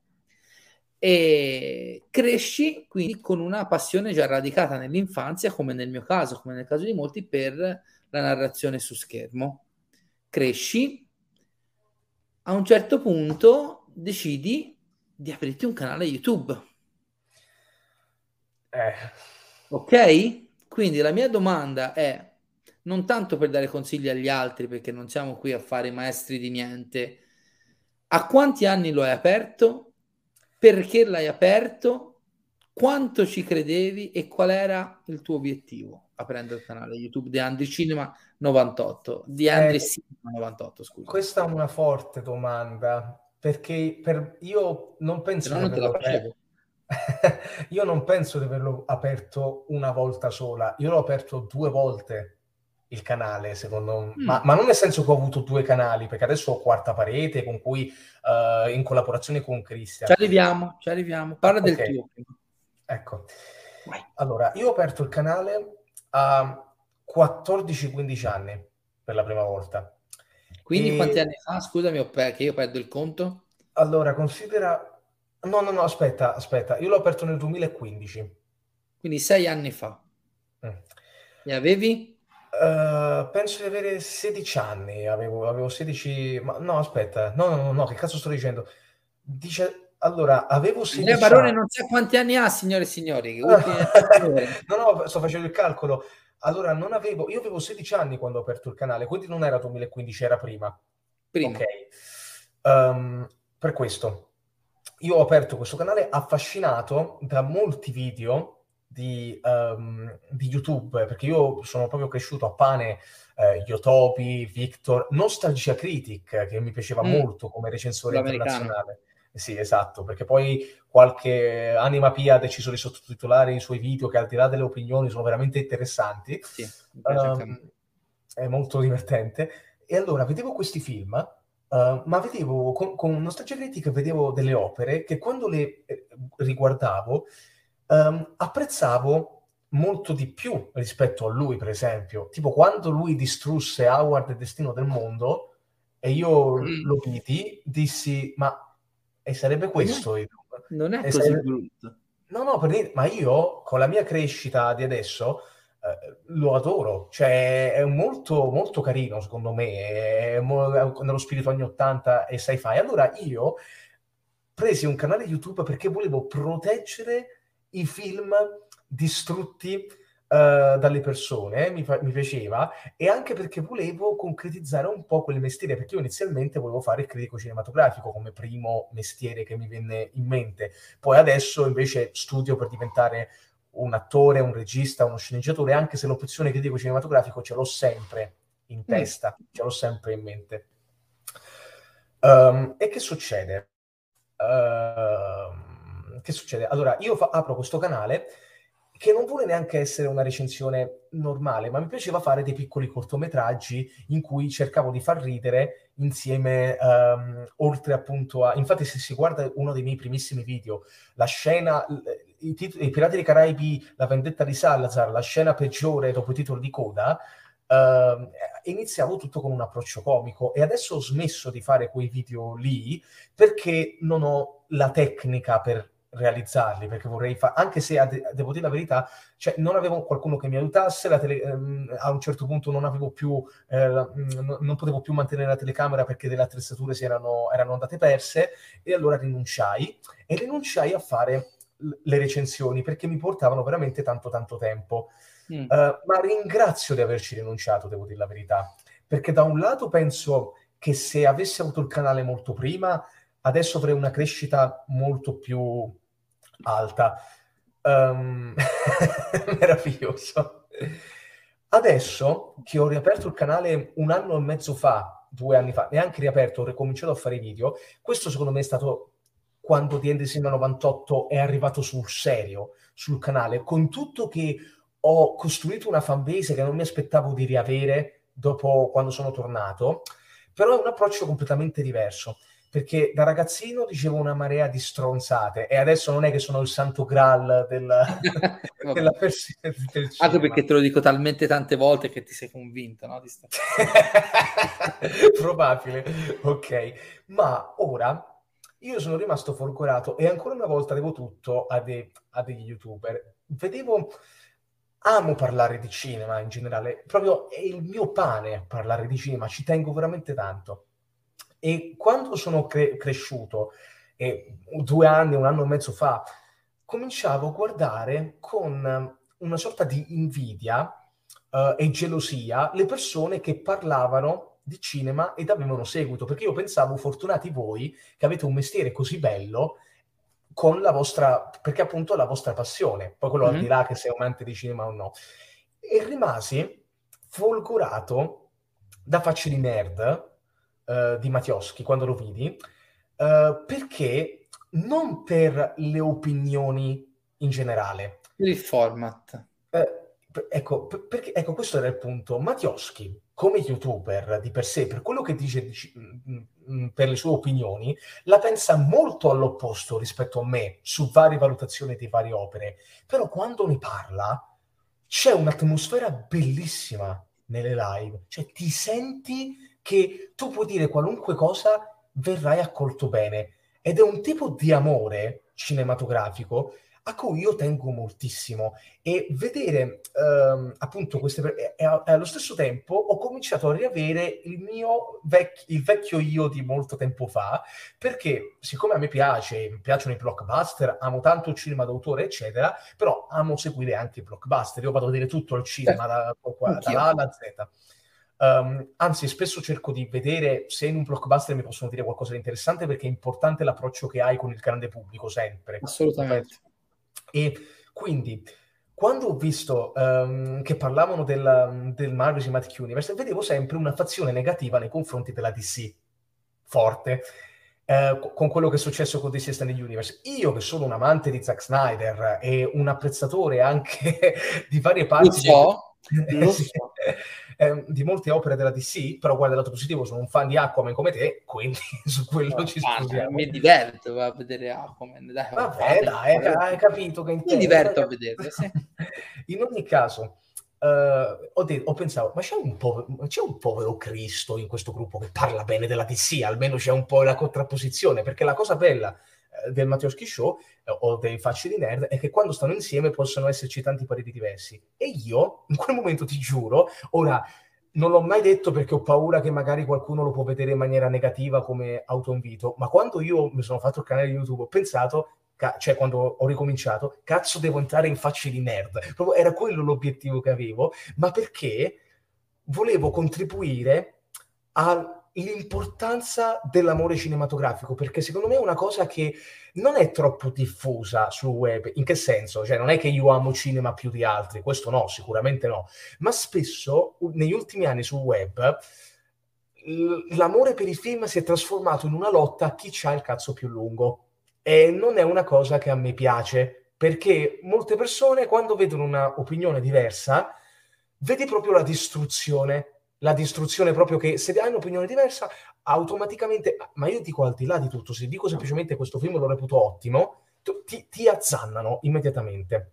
Ma al di là che sia il parere um, al, al, di fuori del contesto. E secondo me l'importante è diffondere l'amore per la sala, l'amore soprattutto del parlare di una determinata cosa, perché le arti, l'amore per le arti, per il cinema, ci deve unire, non ci deve a mandare a quel paese tutti quanti perché la pensiamo diversamente. E allora io volevo, uh, non solo voglio esporre le mie opinioni perché mi piace parlare di cinema in generale sul mio canale e su altri canali, ma voglio anche dare l'impressione che ama quello che sta guardando ed è bello amare quello che stai guardando. Per questo quando una persona mi viene a dire io amo un film che io detesto, comincio già a diventare estremamente felice, perché uno si crea un'opinione diversa e si può argomentare, si può confrontare, e due, allo stesso tempo, cioè vedi una persona che avrà un'emo- ha un'emozione positiva in più rispetto a te, perché appunto quel film lo sta amando. Nel frattempo si sentono rumori molesti in casa mia, perfetto. Non ti preoccupare, non ti sento. Quindi io sono, io amo questa cosa. Eh, grazie Vincenzo, ti, veramente. Ma no, io penso. Io Dopo penso... recuperiamo alcune delle domande, eh, quindi restate online perché stanno arrivando tante domande in chat e ovviamente dopo rispondiamo brevemente ad alcune. Quindi il mio sogno è entrare, eh, youtubico, entrare in facce di nerd eh, e ho sempre paura di essere quello come osi autoinvitarti. Non mi piace farlo perché non voglio dare cattive impressioni, ma in generale è, è uno dei miei sogni perché tengo veramente tanto a, a proprio unirmi a quello che, a, a, proprio all'ambiente che mi ha fatto percepire questa bellezza su YouTube che in altri aspetti non si trovano anche da parte di big importanti di YouTube. Ovviamente mm-hmm. non faccio il nome per rispetto, anche se nell'ambiente lì mi piacciono tutti. Quindi in generale, e qui, al di là delle opinioni, tra l'altro si parla di cinecomic, di blockbuster, fanno anche parte del mio pane, specialmente cinecomiche, perché io sono innamorato del concetto dei supereroi, e quindi, al di là che entri o no in faccia di nerd, voglio continuare a portare questa cosa e mi piace tanto parlare di film, tant'è che adesso io non sono soddisfatto delle, miei, del mio canale, perché eh, a livello mm. qualitativo, come quando realizzo Uh, delle, recensioni, uh, delle recensioni montate, perché per esempio mi dispiace non essere riuscito a vedere After 3 e tu dici perché? Tu hai detto che non ti piace di perché After 3 è un mio amato, cioè After sono dei miei amati sopetizzo culte, cioè mi fanno veramente tanto ridere. Per Ho visto quanto... solo il primo, dopo non me la sono più sentita. Uh, sì. io, io, e Christian ogni anno appuntamento ci mettiamo insieme e ridiamo crepapelle con After in sala, infatti ci dispiace non essere andati a vedere il terzo, ecco. Mm-hmm. Eh, e a me piace fare recensioni negative per renderle divertenti, per esempio. Mm-hmm, certo. Però anche là, nelle recensioni negative cerco sempre di trovare qualcosa che possa mostrare la buona volontà. Poi, quando, ovviamente, quando non c'è, come in orrori, come, come si chiama quella robetta schifosa. Uh, Quale? Mi sono appena l'odio, è quello di Netflix della donna presa da un mafioso. 165 giorni. Mamma mia, vabbè, ok. Vabbè. Eh, anche quando è difficile, però cerco sempre di trovare il lato positivo delle cose, perché il cinema ti aiuta a trovare il lato positivo delle cose, perché spesso il cinema è espressione e raccontare quello che senti dentro con personaggi che sono punti di riferimento per le persone. Per questo il concetto del supereroe io lo reputo estremamente importante e secondo me i cinecomic devono essere analizzati in maniera meno presuntuosa rispetto a chi li distrugge immediatamente. Mm. Poi per carità ci sono le monnezze tipo Blade Trinity, però dipende, dipende eh, in generale. Quindi l'importante è dare amore col cinema, è quello che cerco sempre di fare, ci tengo tanto. E da di Andri Cinema 98 come siamo passati anche all'esperienza di Quarta Parete? Semplice, Christian ha avuto quest'idea. Christian D'Avanzo, per chi non lo conoscesse. Sì, Christian D'Avanzo. Quel marrano. E, e, e, proprio mi ha contattato, ho detto, senti, Andrea, a me piacerebbe fare un vlog di notizie uh, cinematografiche e dei momenti, è, è un punto in cui noi scriviamo le nostre recensioni e abbiamo come perché comunque io Christian l'avevo trascinato molto nelle mie eh, nelle, eh, applausi faremo restando che ogni tanto per si accostare di soprattutto se siamo Federico Sfascia e io chiusi in una stanza meraviglioso no um, comunque il signor eh, Christian per esempio Christian inizialmente non voleva apparire nelle live inizialmente mm. no? Ah. Eh, solo che io pensavo che avesse un'ottima esposizione, un ottimo modo di commentare, allora spesso ho insistito per farlo partecipare nelle mie live e alla fine è diventato uno degli ospiti fissi al mio cinegiornale. Um, e quindi Uh, a un certo punto lui, siccome gli era piaciuta questa atmosfera di, di tutti insieme a parlare, ma gli era, venuta, uh, gli era venuta un'idea, perché non facciamo un vlog in cui cominciamo a scrivere di film, in questo modo cominciamo già a formarci nella nostra forma da scrittori e magari potrebbe aiut- aiutarci come esperienza per trovare um, per trovare praticamente dei lavori nel campo venendo veramente pagati. È un esercizio che però, um, che però aiuta molto uh, il nostro piacere e la nostra formazione e perché no, se quarta parete diventa più vasto, magari potremmo veramente trasformare il nostro blog in una testata che può andare avanti anche senza per forza andare da bad taste o da qualche altra cosa, chi lo sa. A proposito, uh, già dove... proprio questo. Eh, dove Tra qui a due anni, dove vedi la redazione di Quarta Parete e soprattutto dove senti di dover migliorare nella capacità critica di un prodotto cinematografico? Rispondo quando la domanda l'ho recuperata al volo perché è una di quelle che volevo recuperare. Eh, grazie alla bellissima domanda. Eh, allora, eh, da, tra due anni non lo so, perché io veramente non so come percepire la crescita di quarta parete. Tra l'altro pensiamo che YouTube ci aiuta molto, perché YouTube doveva essere semplicemente u- una linea sottile di quarta parete, giusto per um, farci conoscere anche su YouTube, e invece col passare del tempo è diventato veramente uno dei punti più divertenti della nostra organizzazione. Cerchiamo, io cerco, quando propongo un'idea di una live, um, di differenziarlo dai miei miei format del canale, infatti cerco di non, di non invitare per forza gli stessi ospiti, cerco di, infatti i quiz uh, e le recensioni a gruppo non li, trovate, non li trovate sul mio canale, li trovate su Quarta Parete, mentre invece sul mio canale uh, trovate altre cose. Adesso sto diminuendo, ecco, il cinegiornale non c'è su Quarta Parete, mm. invece c'è da me, anche se adesso mi sono un attimo fermato a causa di alcuni impegni, però riprenderà presto. Quindi cerchiamo di amministrare, e poi ovviamente l'idea non viene, perché per esempio il quiz non è venuta da me l'idea, è venuta, è venuta da Christian che è stata fantastica perché veramente ci divertiamo enormemente. E devo venire ospite, visto che l'altra volta non sono potuto venire. Devi venire eh. perché ti vogliamo eh, come oh. concorrente, ma in generale... Uh, in generale, appunto, per quanto riguarda la crescita critica, io penso, che, io penso che l'unico modo per crescere come critico principalmente è continuare a studiare cinema cont- e continuare a vedere film di grandi maestri importanti classici e continuare a non smettere di variare con la tipologia di film, perché più vedi, più ti può aiutare nella formazione. Questa potrebbe questo... essere parte della risposta a questa domanda di Jackie Soprano. Allora, sì, uh, se... io ho appena iniziato, eh, Jackie, nel senso come ospite sono tanti mesi che parlo da ah. Andrea, sono stato da ovviamente da Paolo Innocenti, il cugino cattivo, sono sono tutte le settimane da Mattioschi da qualche mese ormai e da Adriano dello Stars è stato inizia... il primo che mi ha invitato su YouTube è stato il raccattafilm Antonio Cianci che non ringrazierò mai abbastanza. Però insomma è, è già più di un anno che bazzico YouTube però come youtuber sono agli inizi quindi qui faccio parlare Andri che ha un percorso sicuramente più lungo Um, allora, io non so se sono tra quelli che può uh, dare effettivamente un consiglio, perché comunque io sì, ne, ammetto che quest'anno è, stato, è, stata una sorpresa per quanto riguarda la crescita. Um, Paolo mi ha aiutato molto perché mi ha, fa- mi ha, fatto sciogliere nelle live con le altre persone, per esempio, perché era, è stato grazie a Paolo che io ho partecipato delle live con molte persone, anche se la mia prima esperienza in coppia è stato con un caro, con Fred The Wolf. Eh, io, io, eh, che era praticamente uno youtuber che faceva recensioni e che adesso non c'è più, il suo canale è scomparso e mi dispiace perché era simpatico, anche se diceva delle cose con cui non era uh, non ero per niente d'accordo tipo quando diceva che The Witch era un film di merda io ah, così ecco. Um, eh, eh, vabbè ti ringrazio veramente per il ma non è un complimento eh, Francesco è un marrano insomma. Eh, eh, no, ciao scherzando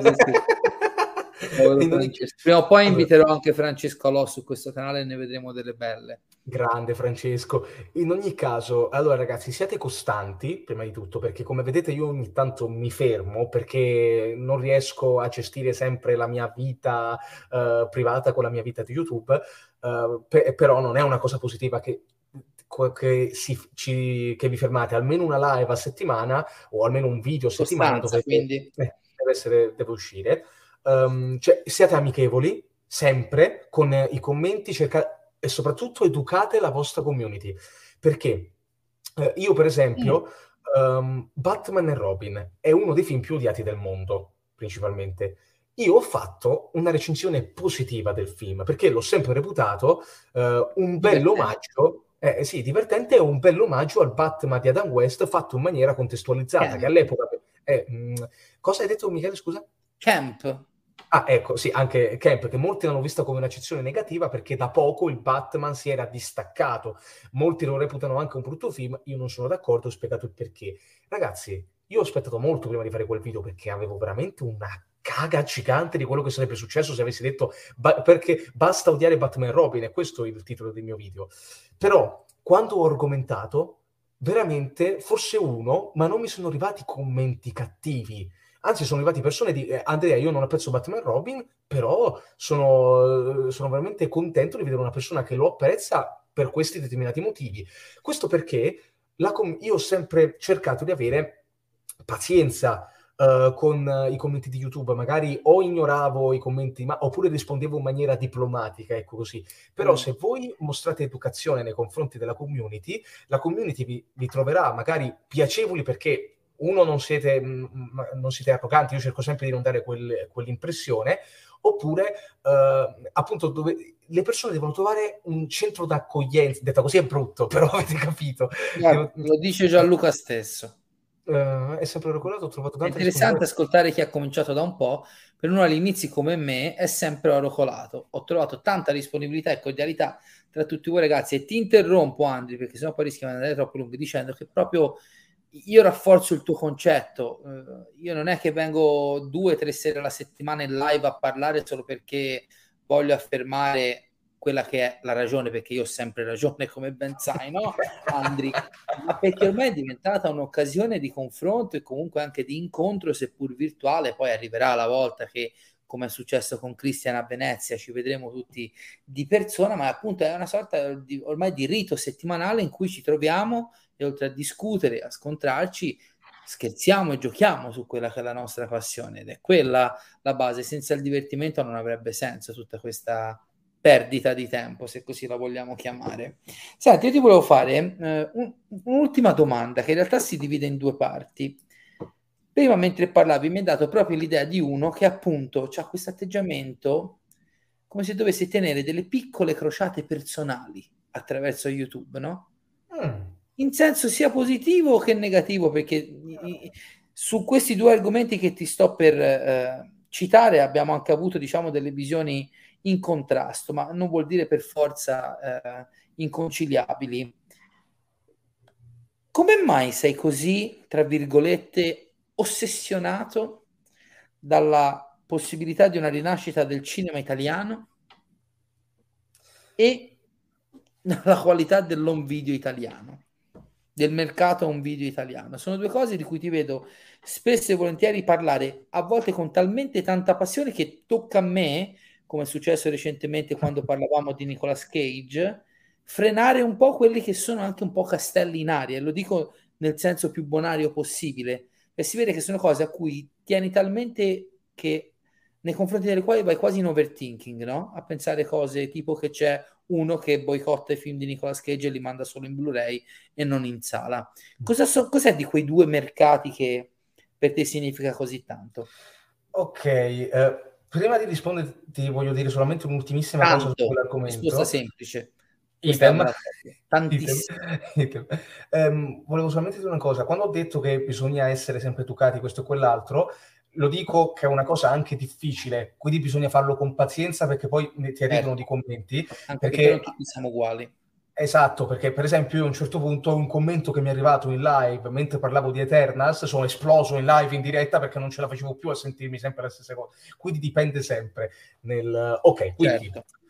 Um, ok, eh, la domanda che mi hai fatto. Allora, per il, la rinascita del cinema italiano, che in realtà bisogna vedere in che senso come rinascita, perché io sono sempre dell'idea che Uh, la qualità nel cinema italiano non è mai, anzi penso che sia, cioè non è mai mancata. Cinema diciamo. di genere, cinema, cinema di, genere. di, genere. italiano. Perché io ricordo, ricordo quando uh, nel, nel, nel 2014, nell'estate del 2014, ero seduto in sala, sapevo già del progetto e mi interessava già tanto, però mi ricordo quando ero seduto in sala e vidi il teaser di Il ragazzo invisibile, mm. in cui si vedeva la scritta del film di Salvatores e poi si vedeva questo ragazzo in un costume che reputavo molto bello che scompariva e diventava invisibile. No, ho preso ma non fino a... Eh, vabbè, non fino a questo Scusami, non ho resistito. Non ho ci resistito. sta, ci sta. Comunque, vedi il ragazzo invisibile mm. e... Che alla fine eh, com'è che fa, fa così, no? Eh, sì, esa- eh, utilizza le mani in questo Gli modo. Staccio, che... fra l'altro, che non si fa vergogna. Io rimasi, rimasi così, pensai, cavolo, ma allora i supereroi, che per me già erano un punto di riferimento importante, ma fin da piccolo, ma allora i supereroi possono arrivare anche nella mia città. Cioè, il pensiero che... Perché io amo la fantascienza ed il fantasy? Perché mostra più di qualunque altro genere qualcosa che tu nella realtà non vedresti mai, perché tramite effetti speciali, effetti visivi, che vedi delle nuove realtà, pure se anche un dramma è automaticamente una nuova realtà, mm. collegata alla nostra terra, ma anche la fantascienza è legata alla nostra terra. E il fatto che, uh, che in Italia tu possa sognare è un concetto molto importante che secondo me, per cui secondo me le persone ci dovrebbero pensare un po' di più. Cioè, a me Freaks Out non ha fatto impazzire, però mi dispiace quando vedo che non fa dei titoli, eh, un certo dei grandi incassi. Esatto, uh, ma non solo, anche per quanto riguarda l'horror, mi, mi, dispiace che un film di Roberto De Feo, che è classic horror story, molto interessante secondo me, arriva direttamente um, in, um, in streaming, perché lo vorrei anche in sala. Io non ho niente contro lo streaming, però voglio che la sala continui mm-hmm. ad essere sostenuta. Quindi ci tengo veramente tanto per questo e vorrei soprattutto che un regista se vuole, io non sopporto questa dinamica che se devi lavorare in Italia te ne devi, devi, emigrare perché non puoi lavorare in Italia. È una cosa orribile, proprio un concetto mm. orribile, perché vuol dire che non ti senti al sicuro in casa tua. Già la vita è difficile, lo dico io, che non, ho, che non sono arrivato chissà cosa. Figuriamoci per chi vorrebbe fare questo mestiere. Per questo è importante potersi esprimere al meglio, perché magari un regista che vuole raccontare qualunque cosa che gli passa per la testa, non è che non può raccontarlo perché non è conosciuto, non può raccontarlo perché quel genere è tabù per questo, secondo me, è importante continuare a lottare per questo aspetto, perché io stento a credere che se non arrivano, che ne so, cinque successi di fila, le cose non migliorino. Il problema è che ne abbiamo avuto uno ogni tanti tanti mesi, neanche troppo grande, perché al momento gli unici grandi successi, grandi veramente a livello proprio di spettatori, sono le commedie mischiate a questo genere, con tutto che Gigolo è stato importante in questi ultimi anni. Uh, mentre invece per quanto riguarda la questione, la domanda sulla un video esattamente qual è, eh, qual è che tipo Mi di ricordo che quando diciamo per modo di dire in, imparavo a conoscerti come youtuber, vedevo per esempio i tuoi, i tuoi video sulle wish list dei titoli che volevi che la Midnight pubblicasse per forza, oppure perché in Italia non si trovano i film di Fellini, di Fulci, di questo e quest'altro. Comunque mm-hmm. mi sembra che tu abbia un rapporto molto forte con quello che è un video e lo sai che con me apri e sfondi una porta aperta, che però sembra proprio legato a quello che è il nostro mercato, perché da una parte possiamo dirlo in maniera bonaria, all'estero non compri perché spesso e volentieri se non c'è l'audio italiano tu hai dei problemi con l'inglese, lo sappiamo, quindi sei un bastardo ignorante, maledetto, e quindi c'è delle limitazioni. Però, per esempio, anche dei titoli tipo quelli di Fulci che si trovano comodamente in Inghilterra sono di quelli che sostiene, anche giustamente ci mancherebbe altro, che dovrebbero avere un, una loro importanza, un loro peso in quello che è video italiano. Ho visto molto eh, attento anche a questa tematica, come se fosse una questione di distribuzione aperta a tutto quello che è il pubblico di cui facciamo parte noi in Italia. Eh, ci tengo molto perché io, a differenza di molte persone che sono convinte che un video, allora, un video sì, sta avendo una morte, però secondo me è una morte apparente tipo Romeo e Giulietta. Uh, perché uh, adesso che le piattaforme streaming danno molta comunità, e io grazie alla piattaforma streaming ho potuto recuperare in maniera legale molte opere, quindi io veramente vedo uh, ogni parte di questo settore è importante, non sono uno che st- lo streaming che schifo, io non, non, lo sopporto, cioè non è che non sopporto, non sopporto quando una cosa viene relegata, infatti se un film arriva direttamente, infatti io mi sono lamentato quando un, i film di Nicolas Cage, gli ultimi, quelli belli, sono arrivati direttamente in un video video Mhm. uh, invece che nella sala. fatto insieme quella discussione. Sì, assolutamente, mi ha illuminato su una, par- su una parte eh, distributiva eh, molto interessante.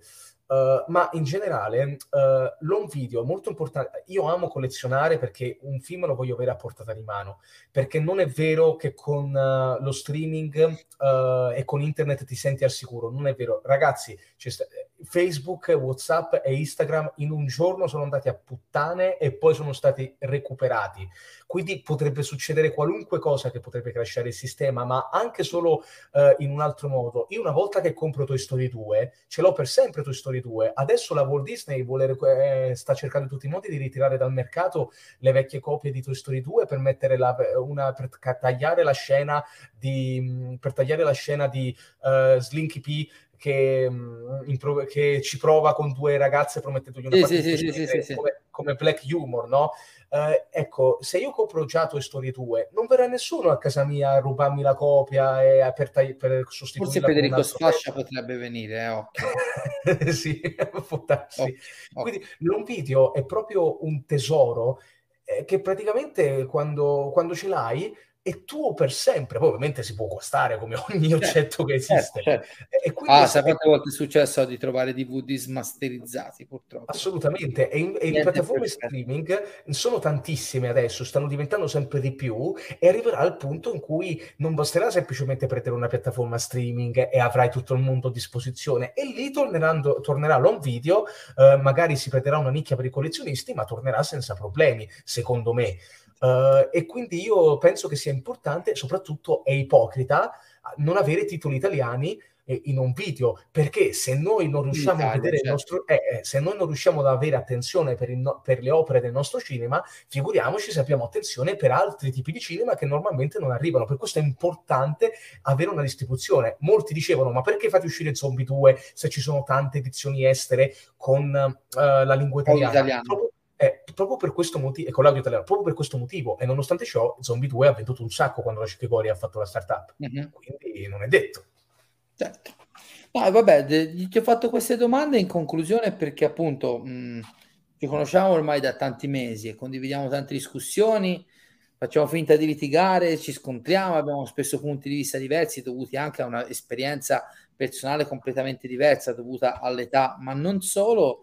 E comunque questa cosa andava sottolineata, il fatto che anche se magari ogni tanto parti in quarta e sbagli l'obiettivo, la, pass- la tua passione, la passione che metti in queste discussioni è innegabile e credo che sia il tuo punto di forza di appassionato online e, e meno, però arrivati alla fine di questa disamina, potremmo andare avanti come ieri fino alle tre ore, però stiamo già andando lunghi per quelli che sono i tempi del, del format, visto che stasera sono contentissimo, abbiamo avuto tanta, tanta partecipazione da parte dei nostri amici, ci facciamo una bella sparata di domande dal pubblico, così guardiamo per esempio, non so perché, ma che ne pensi?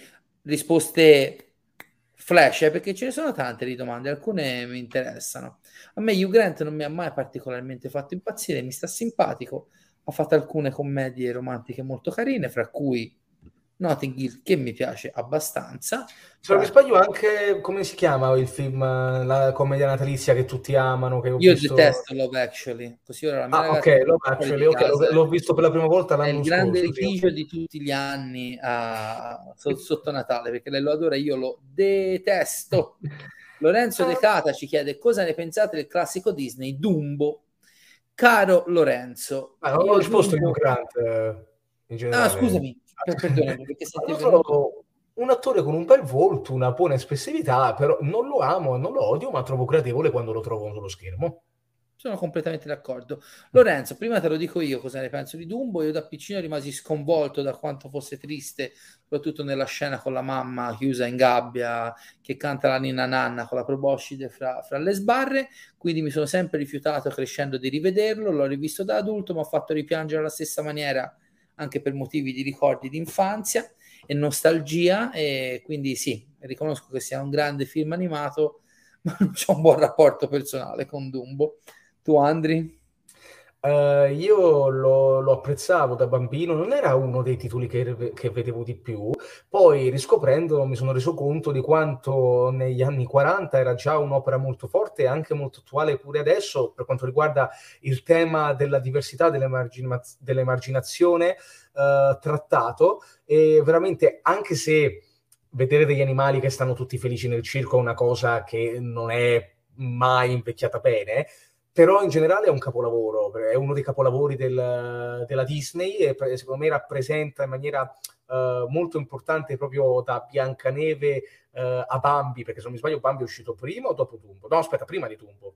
Prima. Ok, allora da, uh, da Biancaneve a Dumbo siamo proprio la, rappresenta- la, rappresentazione suprema della Disney nel mondo del... del la prima Golden Age, diciamo, sì. Nel trattare dei temi molto importanti, ra- estraniando il pubblico in aspetti realistici e favolistici allo stesso tempo, perché Bambi era già molto realistico pur avendo una sorta di fiaba, e Dumbo era semplicemente la continuity di Bambi, eh, chiamiamola così, e trattava il tema in maniera perfetta nonostante durasse solamente un'ora, e quindi veramente meraviglioso. Ah, il remake di Barton è bellissimo, lo dico già adesso. Bellissimo, no, ma l'ho trovato molto simpatico. Sempre Vincenzo ci chiede: Spielberg è accusato di buonismo i, nei suoi film. Cosa ne pensi? Secondo me è una gran cazzata. Lo dico con il cuore perché oh, sto fatto questa benedetta convinzione che spesso i film finiscono bene, allora è buonismo che non vuole accettare la realtà, è una minchia. Cioè, ma veramente ragazzi, ma perché? Cioè, ma Spielberg, Spielberg spesso i suoi film li fa finire bene ma allo stesso tempo racconta una distruzione del mondo umano molto potente e molto forte. Cioè, quindi che alcuni sono proprio finali, se non tragici come quello di AI, intelligenza artificiale, eh, addirittura neri come veramente come il pozzo più profondo, perché Munich è uno dei film più disperati e, mm-hmm. e nihilisti che esistano. È un luogo comune che sinceramente lascia un po' soprattutto dopo tutti questi anni, vista anche la carriera più recente di Spielberg, lascia veramente il tempo che trova. Poi io credo che faccia parte di una scuola iperclassica hollywoodiana che probabilmente non l'ha mai portato ad, a sentire il bisogno di andare verso il cupo, la tragedia, l'eccesso di dramma per eh, veicolare quelli che sono i messaggi che eh, porta con i suoi film. Poi chiaro, c'è anche Ma... Schindler's List che per molti è zuccheroso, per me è uno dei film più violenti e psicologicamente no. più estremi. Come lo fai a reputare zuccheroso? Tu, tu sapessi quanti ce n'è, tu sapessi. Ma pure ti è cattivo, eh, nonostante eh, perché la gente è così, la gente, la gente, è strana, prima si odia e poi si ama, come si dice. Mm. Tra, tra l'altro voglio, voglio, un attimo, cioè, se permetti, perché uno ha scritto, uno, Vittorio Pigini ha detto distribuzione di Sorrentino vergognosa per PD 1, ma quale? Loro in un video o... No, in, aspetta, mi, mi immagino è stata la mano di Dio? Mm, no, perché se è stata la mano di Dio, no. 250 sale, tre settimane esatto. prima di Netflix, è una, è una bellissima distribuzione. Questa è di... Esatto, come ora in questo momento c'è in sala il film Don't Look Up eh, però, di Adam McKay. Poteva essere distribuito meglio, però capisco. Forse sì, non è, gli è stato dato il giusto peso nella campagna marketing. Diciamo che Sorrentino qua da noi col premio a Venezia e con il nome, con il senso di appartenenza italiana, va un po' da sé questo invece che sarà potenzialmente agli Oscar, anche se il 24 sarà su Netflix, non è stato ben pubblicizzato, eppure è un film con DiCaprio, Meryl Streep, Jennifer Lawrence, Jonah Hill, insomma, con un cast di tutto rispetto. Vincenzo, qui velocemente ti rispondo io invece no, sinceramente non credo, credo che la commedia italiana l'abbia rovinata la TV generalista che ha reso tutto molto più televisivo, non tanto nei format e nella, nella comicità, ma anche proprio in quella che è la preparazione e la formazione dei comici, che poi ci siamo ritrovati sul grande schermo ne, negli anni successivi, anche perché diciamoci sempre la verità, di Cinepanettone ne usciva uno l'anno. È, è quello che dico sempre. Non è che ne usciva uno al mese, uno alla settimana, uno l'anno. E va bene che ne facevano i miliardi, ma facevano i miliardi perché erano il prodotto nazionale popolare per eccellenza, ma anche i film di Natale. Prima non c'era Star Wars a Natale, non c'era l'Hobbit, non c'era la Marvel, c'era solo quello e poco altro. Poteva essere un cartone della Disney, toh i cartoni della Disney che però si riferivano a tutt'altro pubblico, alle famiglie con i bambini, piuttosto che ai ragazzi o alle persone di mezza età. Quindi, insomma, No, non sono, cioè sono questi luoghi comuni come quello su Spielberg che sono facili da sostenere, ma molto più difficili da dimostrare, secondo me. Io infatti sono, sono completamente d'accordo, hai già detto tutto tu e eh, vorrei solo aggiungere che il problema non è il film che ha successo, il problema è il produttore che non fa altro e il pubblico che non va a vedere altro, perché non è che se tu ami una esatto. cosa automaticamente stai creando un problema, come quel fatto la Marvel distrugge, tipo la Marvel c'è più roba rispetto a un cinepanettone all'anno, ma mica, cioè non è mica colpa di Venom se The Last Duel non lo va a vedere nessuno, se The Last Duel la colpa è chi non è andato a vederlo, eh, non esatto. colpa di Venom. Cioè... O magari di averlo fatto uscire in un momento non proprio propenso anche, per dei grandi anche. incassi e anche per un motivo di marketing, insomma. Può anche essere un tipo di film che in questo momento non ha il giusto appeal eh, per il pubblico, succede. Oh vent'anni, vent'anni fa il Gladiatore ha incassato i miliardi e vinto tutti gli Oscar del mondo diventando un fenomeno, oggi un film in costume, quel tipo di film in costume può non, ha, non può attecchire, è sempre andata così nella storia del cinema. L'ultima domanda, intanto salutiamo Francesco e lo ringraziamo di averci seguito praticamente per tutta la serata. Chiudiamo con una cosa che sai che sta molto a cuore a me medesimo, Vittorio chiede chi sbanca gli Oscar quest'anno? Eh. Ti dico, caro Vittorio, è presto. È presto anche se iniziano, diciamo, a delinearsi quelli che saranno i titoli protagonisti di questa edizione. Spielberg con West Side Story, almeno che qualcosa vada storto al botteghino o nelle prossime settimane, è stato adorato dai critici. West Side Story, il film originale di Robert Wise, ha, vinto, ha vinto 10 Oscar è considerato uno dei più grandi film della storia del cinema americano. Ripeto, è, è una storia, un musical adoratissimo negli Stati Uniti e vista la produzione, visto la, l'acclamazione critica, il successo che credo arriverà dal box office, eh, rischia, rischia, di essere uno dei grandi protagonisti della serata, insieme probabilmente ad altri film come appunto il, l'appena citato Don't Look Up di Adam McKay, che comunque ha già vinto l'Oscar per la sceneggiatura con la grande scommessa, è tornato a essere candidato con Vice. E insomma, ci sarà sicuramente Sorrentino, credo che arriverà tranquillamente in cinquina. Se Ridley Scott arriverà agli Oscar, non sarà sicuramente con The Last Duel, ma sarà con House of Gucci. Mm. Ma non ci credo più di tanto perché è comunque un film complesso e troppo ambiguo per creare quella sorta di reazione positiva collettiva che c'è bisogno di ottenere dall'Academy per arrivare a, alle nomination. Credo che ci sarà Dune quantomeno nei premi tecnici, così come Eternals. Uh, e poi credo Kenneth Branagh con Belfast, ma i giochi sono veramente apertissimi. Ci vuole ancora un po' di tempo, almeno fino alla fine di dicembre, ma più tendenzialmente inizio gennaio, per capire chi la potrà spuntare o, o meno. Uh, io penso che, eh, cioè, io concordo con Michele sul fatto che è troppo presto, anche perché quest'anno è estremamente difficile, perché tanti titoli che dovevano uscire nel 2020 sono arrivati direttamente qua. Um, beh, perché no? Eh? Non, non, sarebbe una cosa brutta. Dipende da che hanno a te, magari vogliono premiare qualche ordinamento, comunque, comunque candidare, tutto è possibile. L'abbiamo io... già visto succedere. Io spero, allora, allora, Dune io sono sicuro che non arriverà solamente al uh, premio tecnico, ma potrebbe mm. prendere anche delle nomination molto importanti perché è proprio mm. il blockbuster che mostra uh, altro e che continuerebbe la linea degli Oscar degli ultimi anni di prendere in considerazione anche un altro tipo di cinema. Io penso che almeno certo. uno lo prenda. Potrebbe esserci la sorpresa da parte di un flop. Grazie. Luca, grazie. Grazie, sei un grande. E, ehm, e, praticamente stavo dicendo, ah sì, io penso che potrebbe esserci una sorpresa da parte di un flop. Io penso che o The Last Duel... Mi ero scordato Paul Thomas Anderson che sta vincendo tanti premi della critica con Licorice eh, Pizza. Ecco cosa mi ero dimenticato, chiedo perdono. Vero. Qui, Uno dei miei registi st- preferiti, tra l'altro. Um, idem. O The Last Duel o um, Last Nine Soho potrebbero fare una sorpresa, ma non per, sia per, la, non per gli incassi, ma per l'accoglienza critica e soprattutto per il tema molto delicato. Anche se è un mistero per me vedere se uh, quella meraviglia ipersonica incredibile di Le Mont, la scelta di Anne, che ha vinto mm. Leone d'Oro a Venezia, proprio per, non è stato scelto dalla, eh, dalla, dalla Francia. Francia. Bella minchiata hanno fatto, però vabbè, quello è un altro Anche discorso. Secondo me. Eh sì, perché aveva molte più possibilità, poi al di là di quello... Assolutamente sì. Ecco, quindi non so esattamente eh, come, però ci spero. Uh, quindi hai citato già dei titoli che secondo me potremmo veramente vedere quest'anno. È stata la mano di Dio, spero vinca. E, e c'ho un altro. Qui veramente è difficile, però ci Vai. voglio sperare con Pig una nomination per Cage. Ci voglio dare. Ma tu sei pazzo, non è che è impossibile.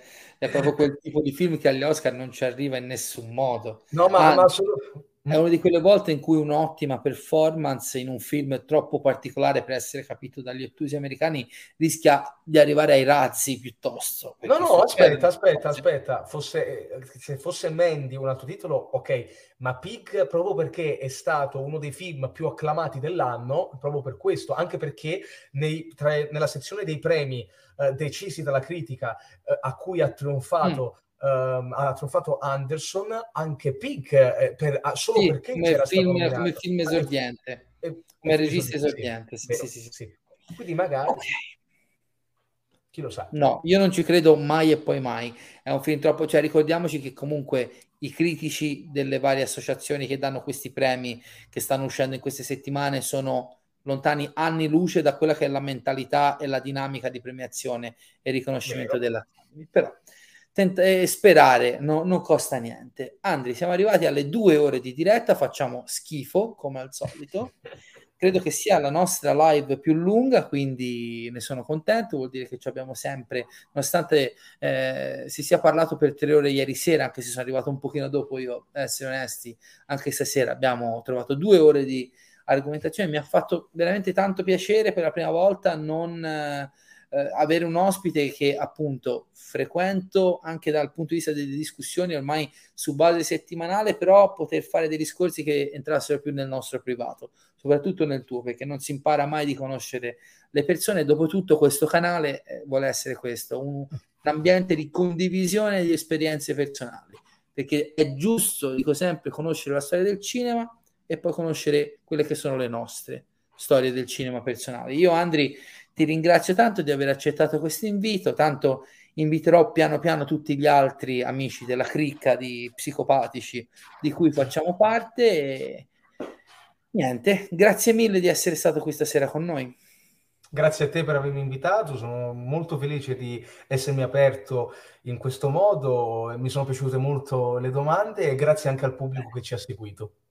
Infatti vi ringrazio, siete ancora un bel po' online che ci state seguendo. Buonanotte a Leonida, un saluto anche a, a Windows e a, a, tutti gli altri che ci hanno seguito fino a questo punto. Non ti mettere le dita nel naso perché in chiusura, ricordando anche di... Aspetta, intanto vedi un po' di inesperienza registica, tolgo il commento con i cuori, se no poi ti monti la testa. Salutiamo anche velocissimamente Fabrizio e Antonino. Ricordo a tutti le ultime cose. Visto che il canale ora siamo già arrivati alla quinta diretta, più altre due eh, video di introduzione con me Leonardo, ha bisogno un pochino di espandere la sua attività, ora che con StreamYard posso anche muovermi da solo, perché prima dipendevo completamente da Leonardo, ma almeno un pochino StreamYard lo so usare, annuncio che il 16 giovedì prossimo, dopo pranzo, poi comunicherò l'ora eh, attraverso i canali social farò una diretta con la recensione super sp- piena di spoiler di Spider-Man No Way Home, quindi esclusiva solo di chi lo vedrà la sera dell'uscita il 15 o comunque il giorno 15 metterò i ban, gro- banner grossi così non vi preoccupate non rovineremo la visione a nessuno. Dopodiché nei giorni successivi dobbiamo recuperare una live su Ghostbusters che dovevamo fare in questi giorni ma che non abbiamo potuto fare con due ospiti eh, importanti. E eh, soprattutto annuncio che se tutto va come deve andare prima di Natale o subito dopo sarà ospite di Inno al Cinema un tecnico che ha lavorato dietro le quinte proprio a Spider-Man No Way Home non sarà Tobey Maguire, non sarà Andrew Garfield, ma qualcuno che ha lavorato al film che ho avuto il piacere di conoscere in una live che ho tenuto recentemente sul canale del Cinema Arsenale, un ragazzo straordinario con il quale potremo discutere finalmente, dopo che è uscito il film, di cosa ha creato dietro le quinte per questo film super top secret. Non mi ha potuto ovviamente dire niente neanche fuori live, se no arriva Mr. Marvel e gli spara nel collo. No, sì, è una, una persona italiana eh, che ha lavorato al film e non solo a, a, Spider-Man, ultimamente tra i grandi film hollywoodiani. È un addetto agli effetti speciali, quindi ci potrà dare degli insight, come si dice, dietro la lavorazione del film. Tutto verrà comunicato tramite i nostri canali social, quindi vi invito, come al solito, a iscrivervi alla, al, no, al nostro profilo Instagram, alla nostra pagina Facebook, a condividerci perché più spettatori abbiamo, più siamo motivati ad andare avanti. Siamo in un momento in cui abbiamo bisogno di una bella spinta. Sarà sì, esattamente, è il sesto villain. No, il sesto villain è Andrea Barone e quindi condividete Inno al Cinema, aspettate le notizie, seguiteci sui social che un altro paio di video su Spider-Man che ha un po' rotto i coglioni, diciamolo, che è quasi mezzanotte lo possiamo dire, ha un po' rotto i coglioni, ma ci appassiona tutti così tanto, sono in arrivo e poi inizieremo a pensare, per quanto mi riguarda, a Matrix, perché l'anno nuovo non poteva iniziare meglio. Dicevo, non metterti le dita nel naso perché salutando e ricordando che la prossima settimana, se tutto va bene, tornerà con me anche il mio sodale Leonardo Rinella, Salutiamo tutti con la sigla che il buon Leonardo ha creato per il canale. Buonanotte a tutti, Andri, di nuovo grazie di cuore e alla prossima. For Frodo. The purpose of civilization is to be able to empathize with other people. Beyond the clouds and the stars. Show me the money! Show me the money! I want the truth! You can't handle the truth!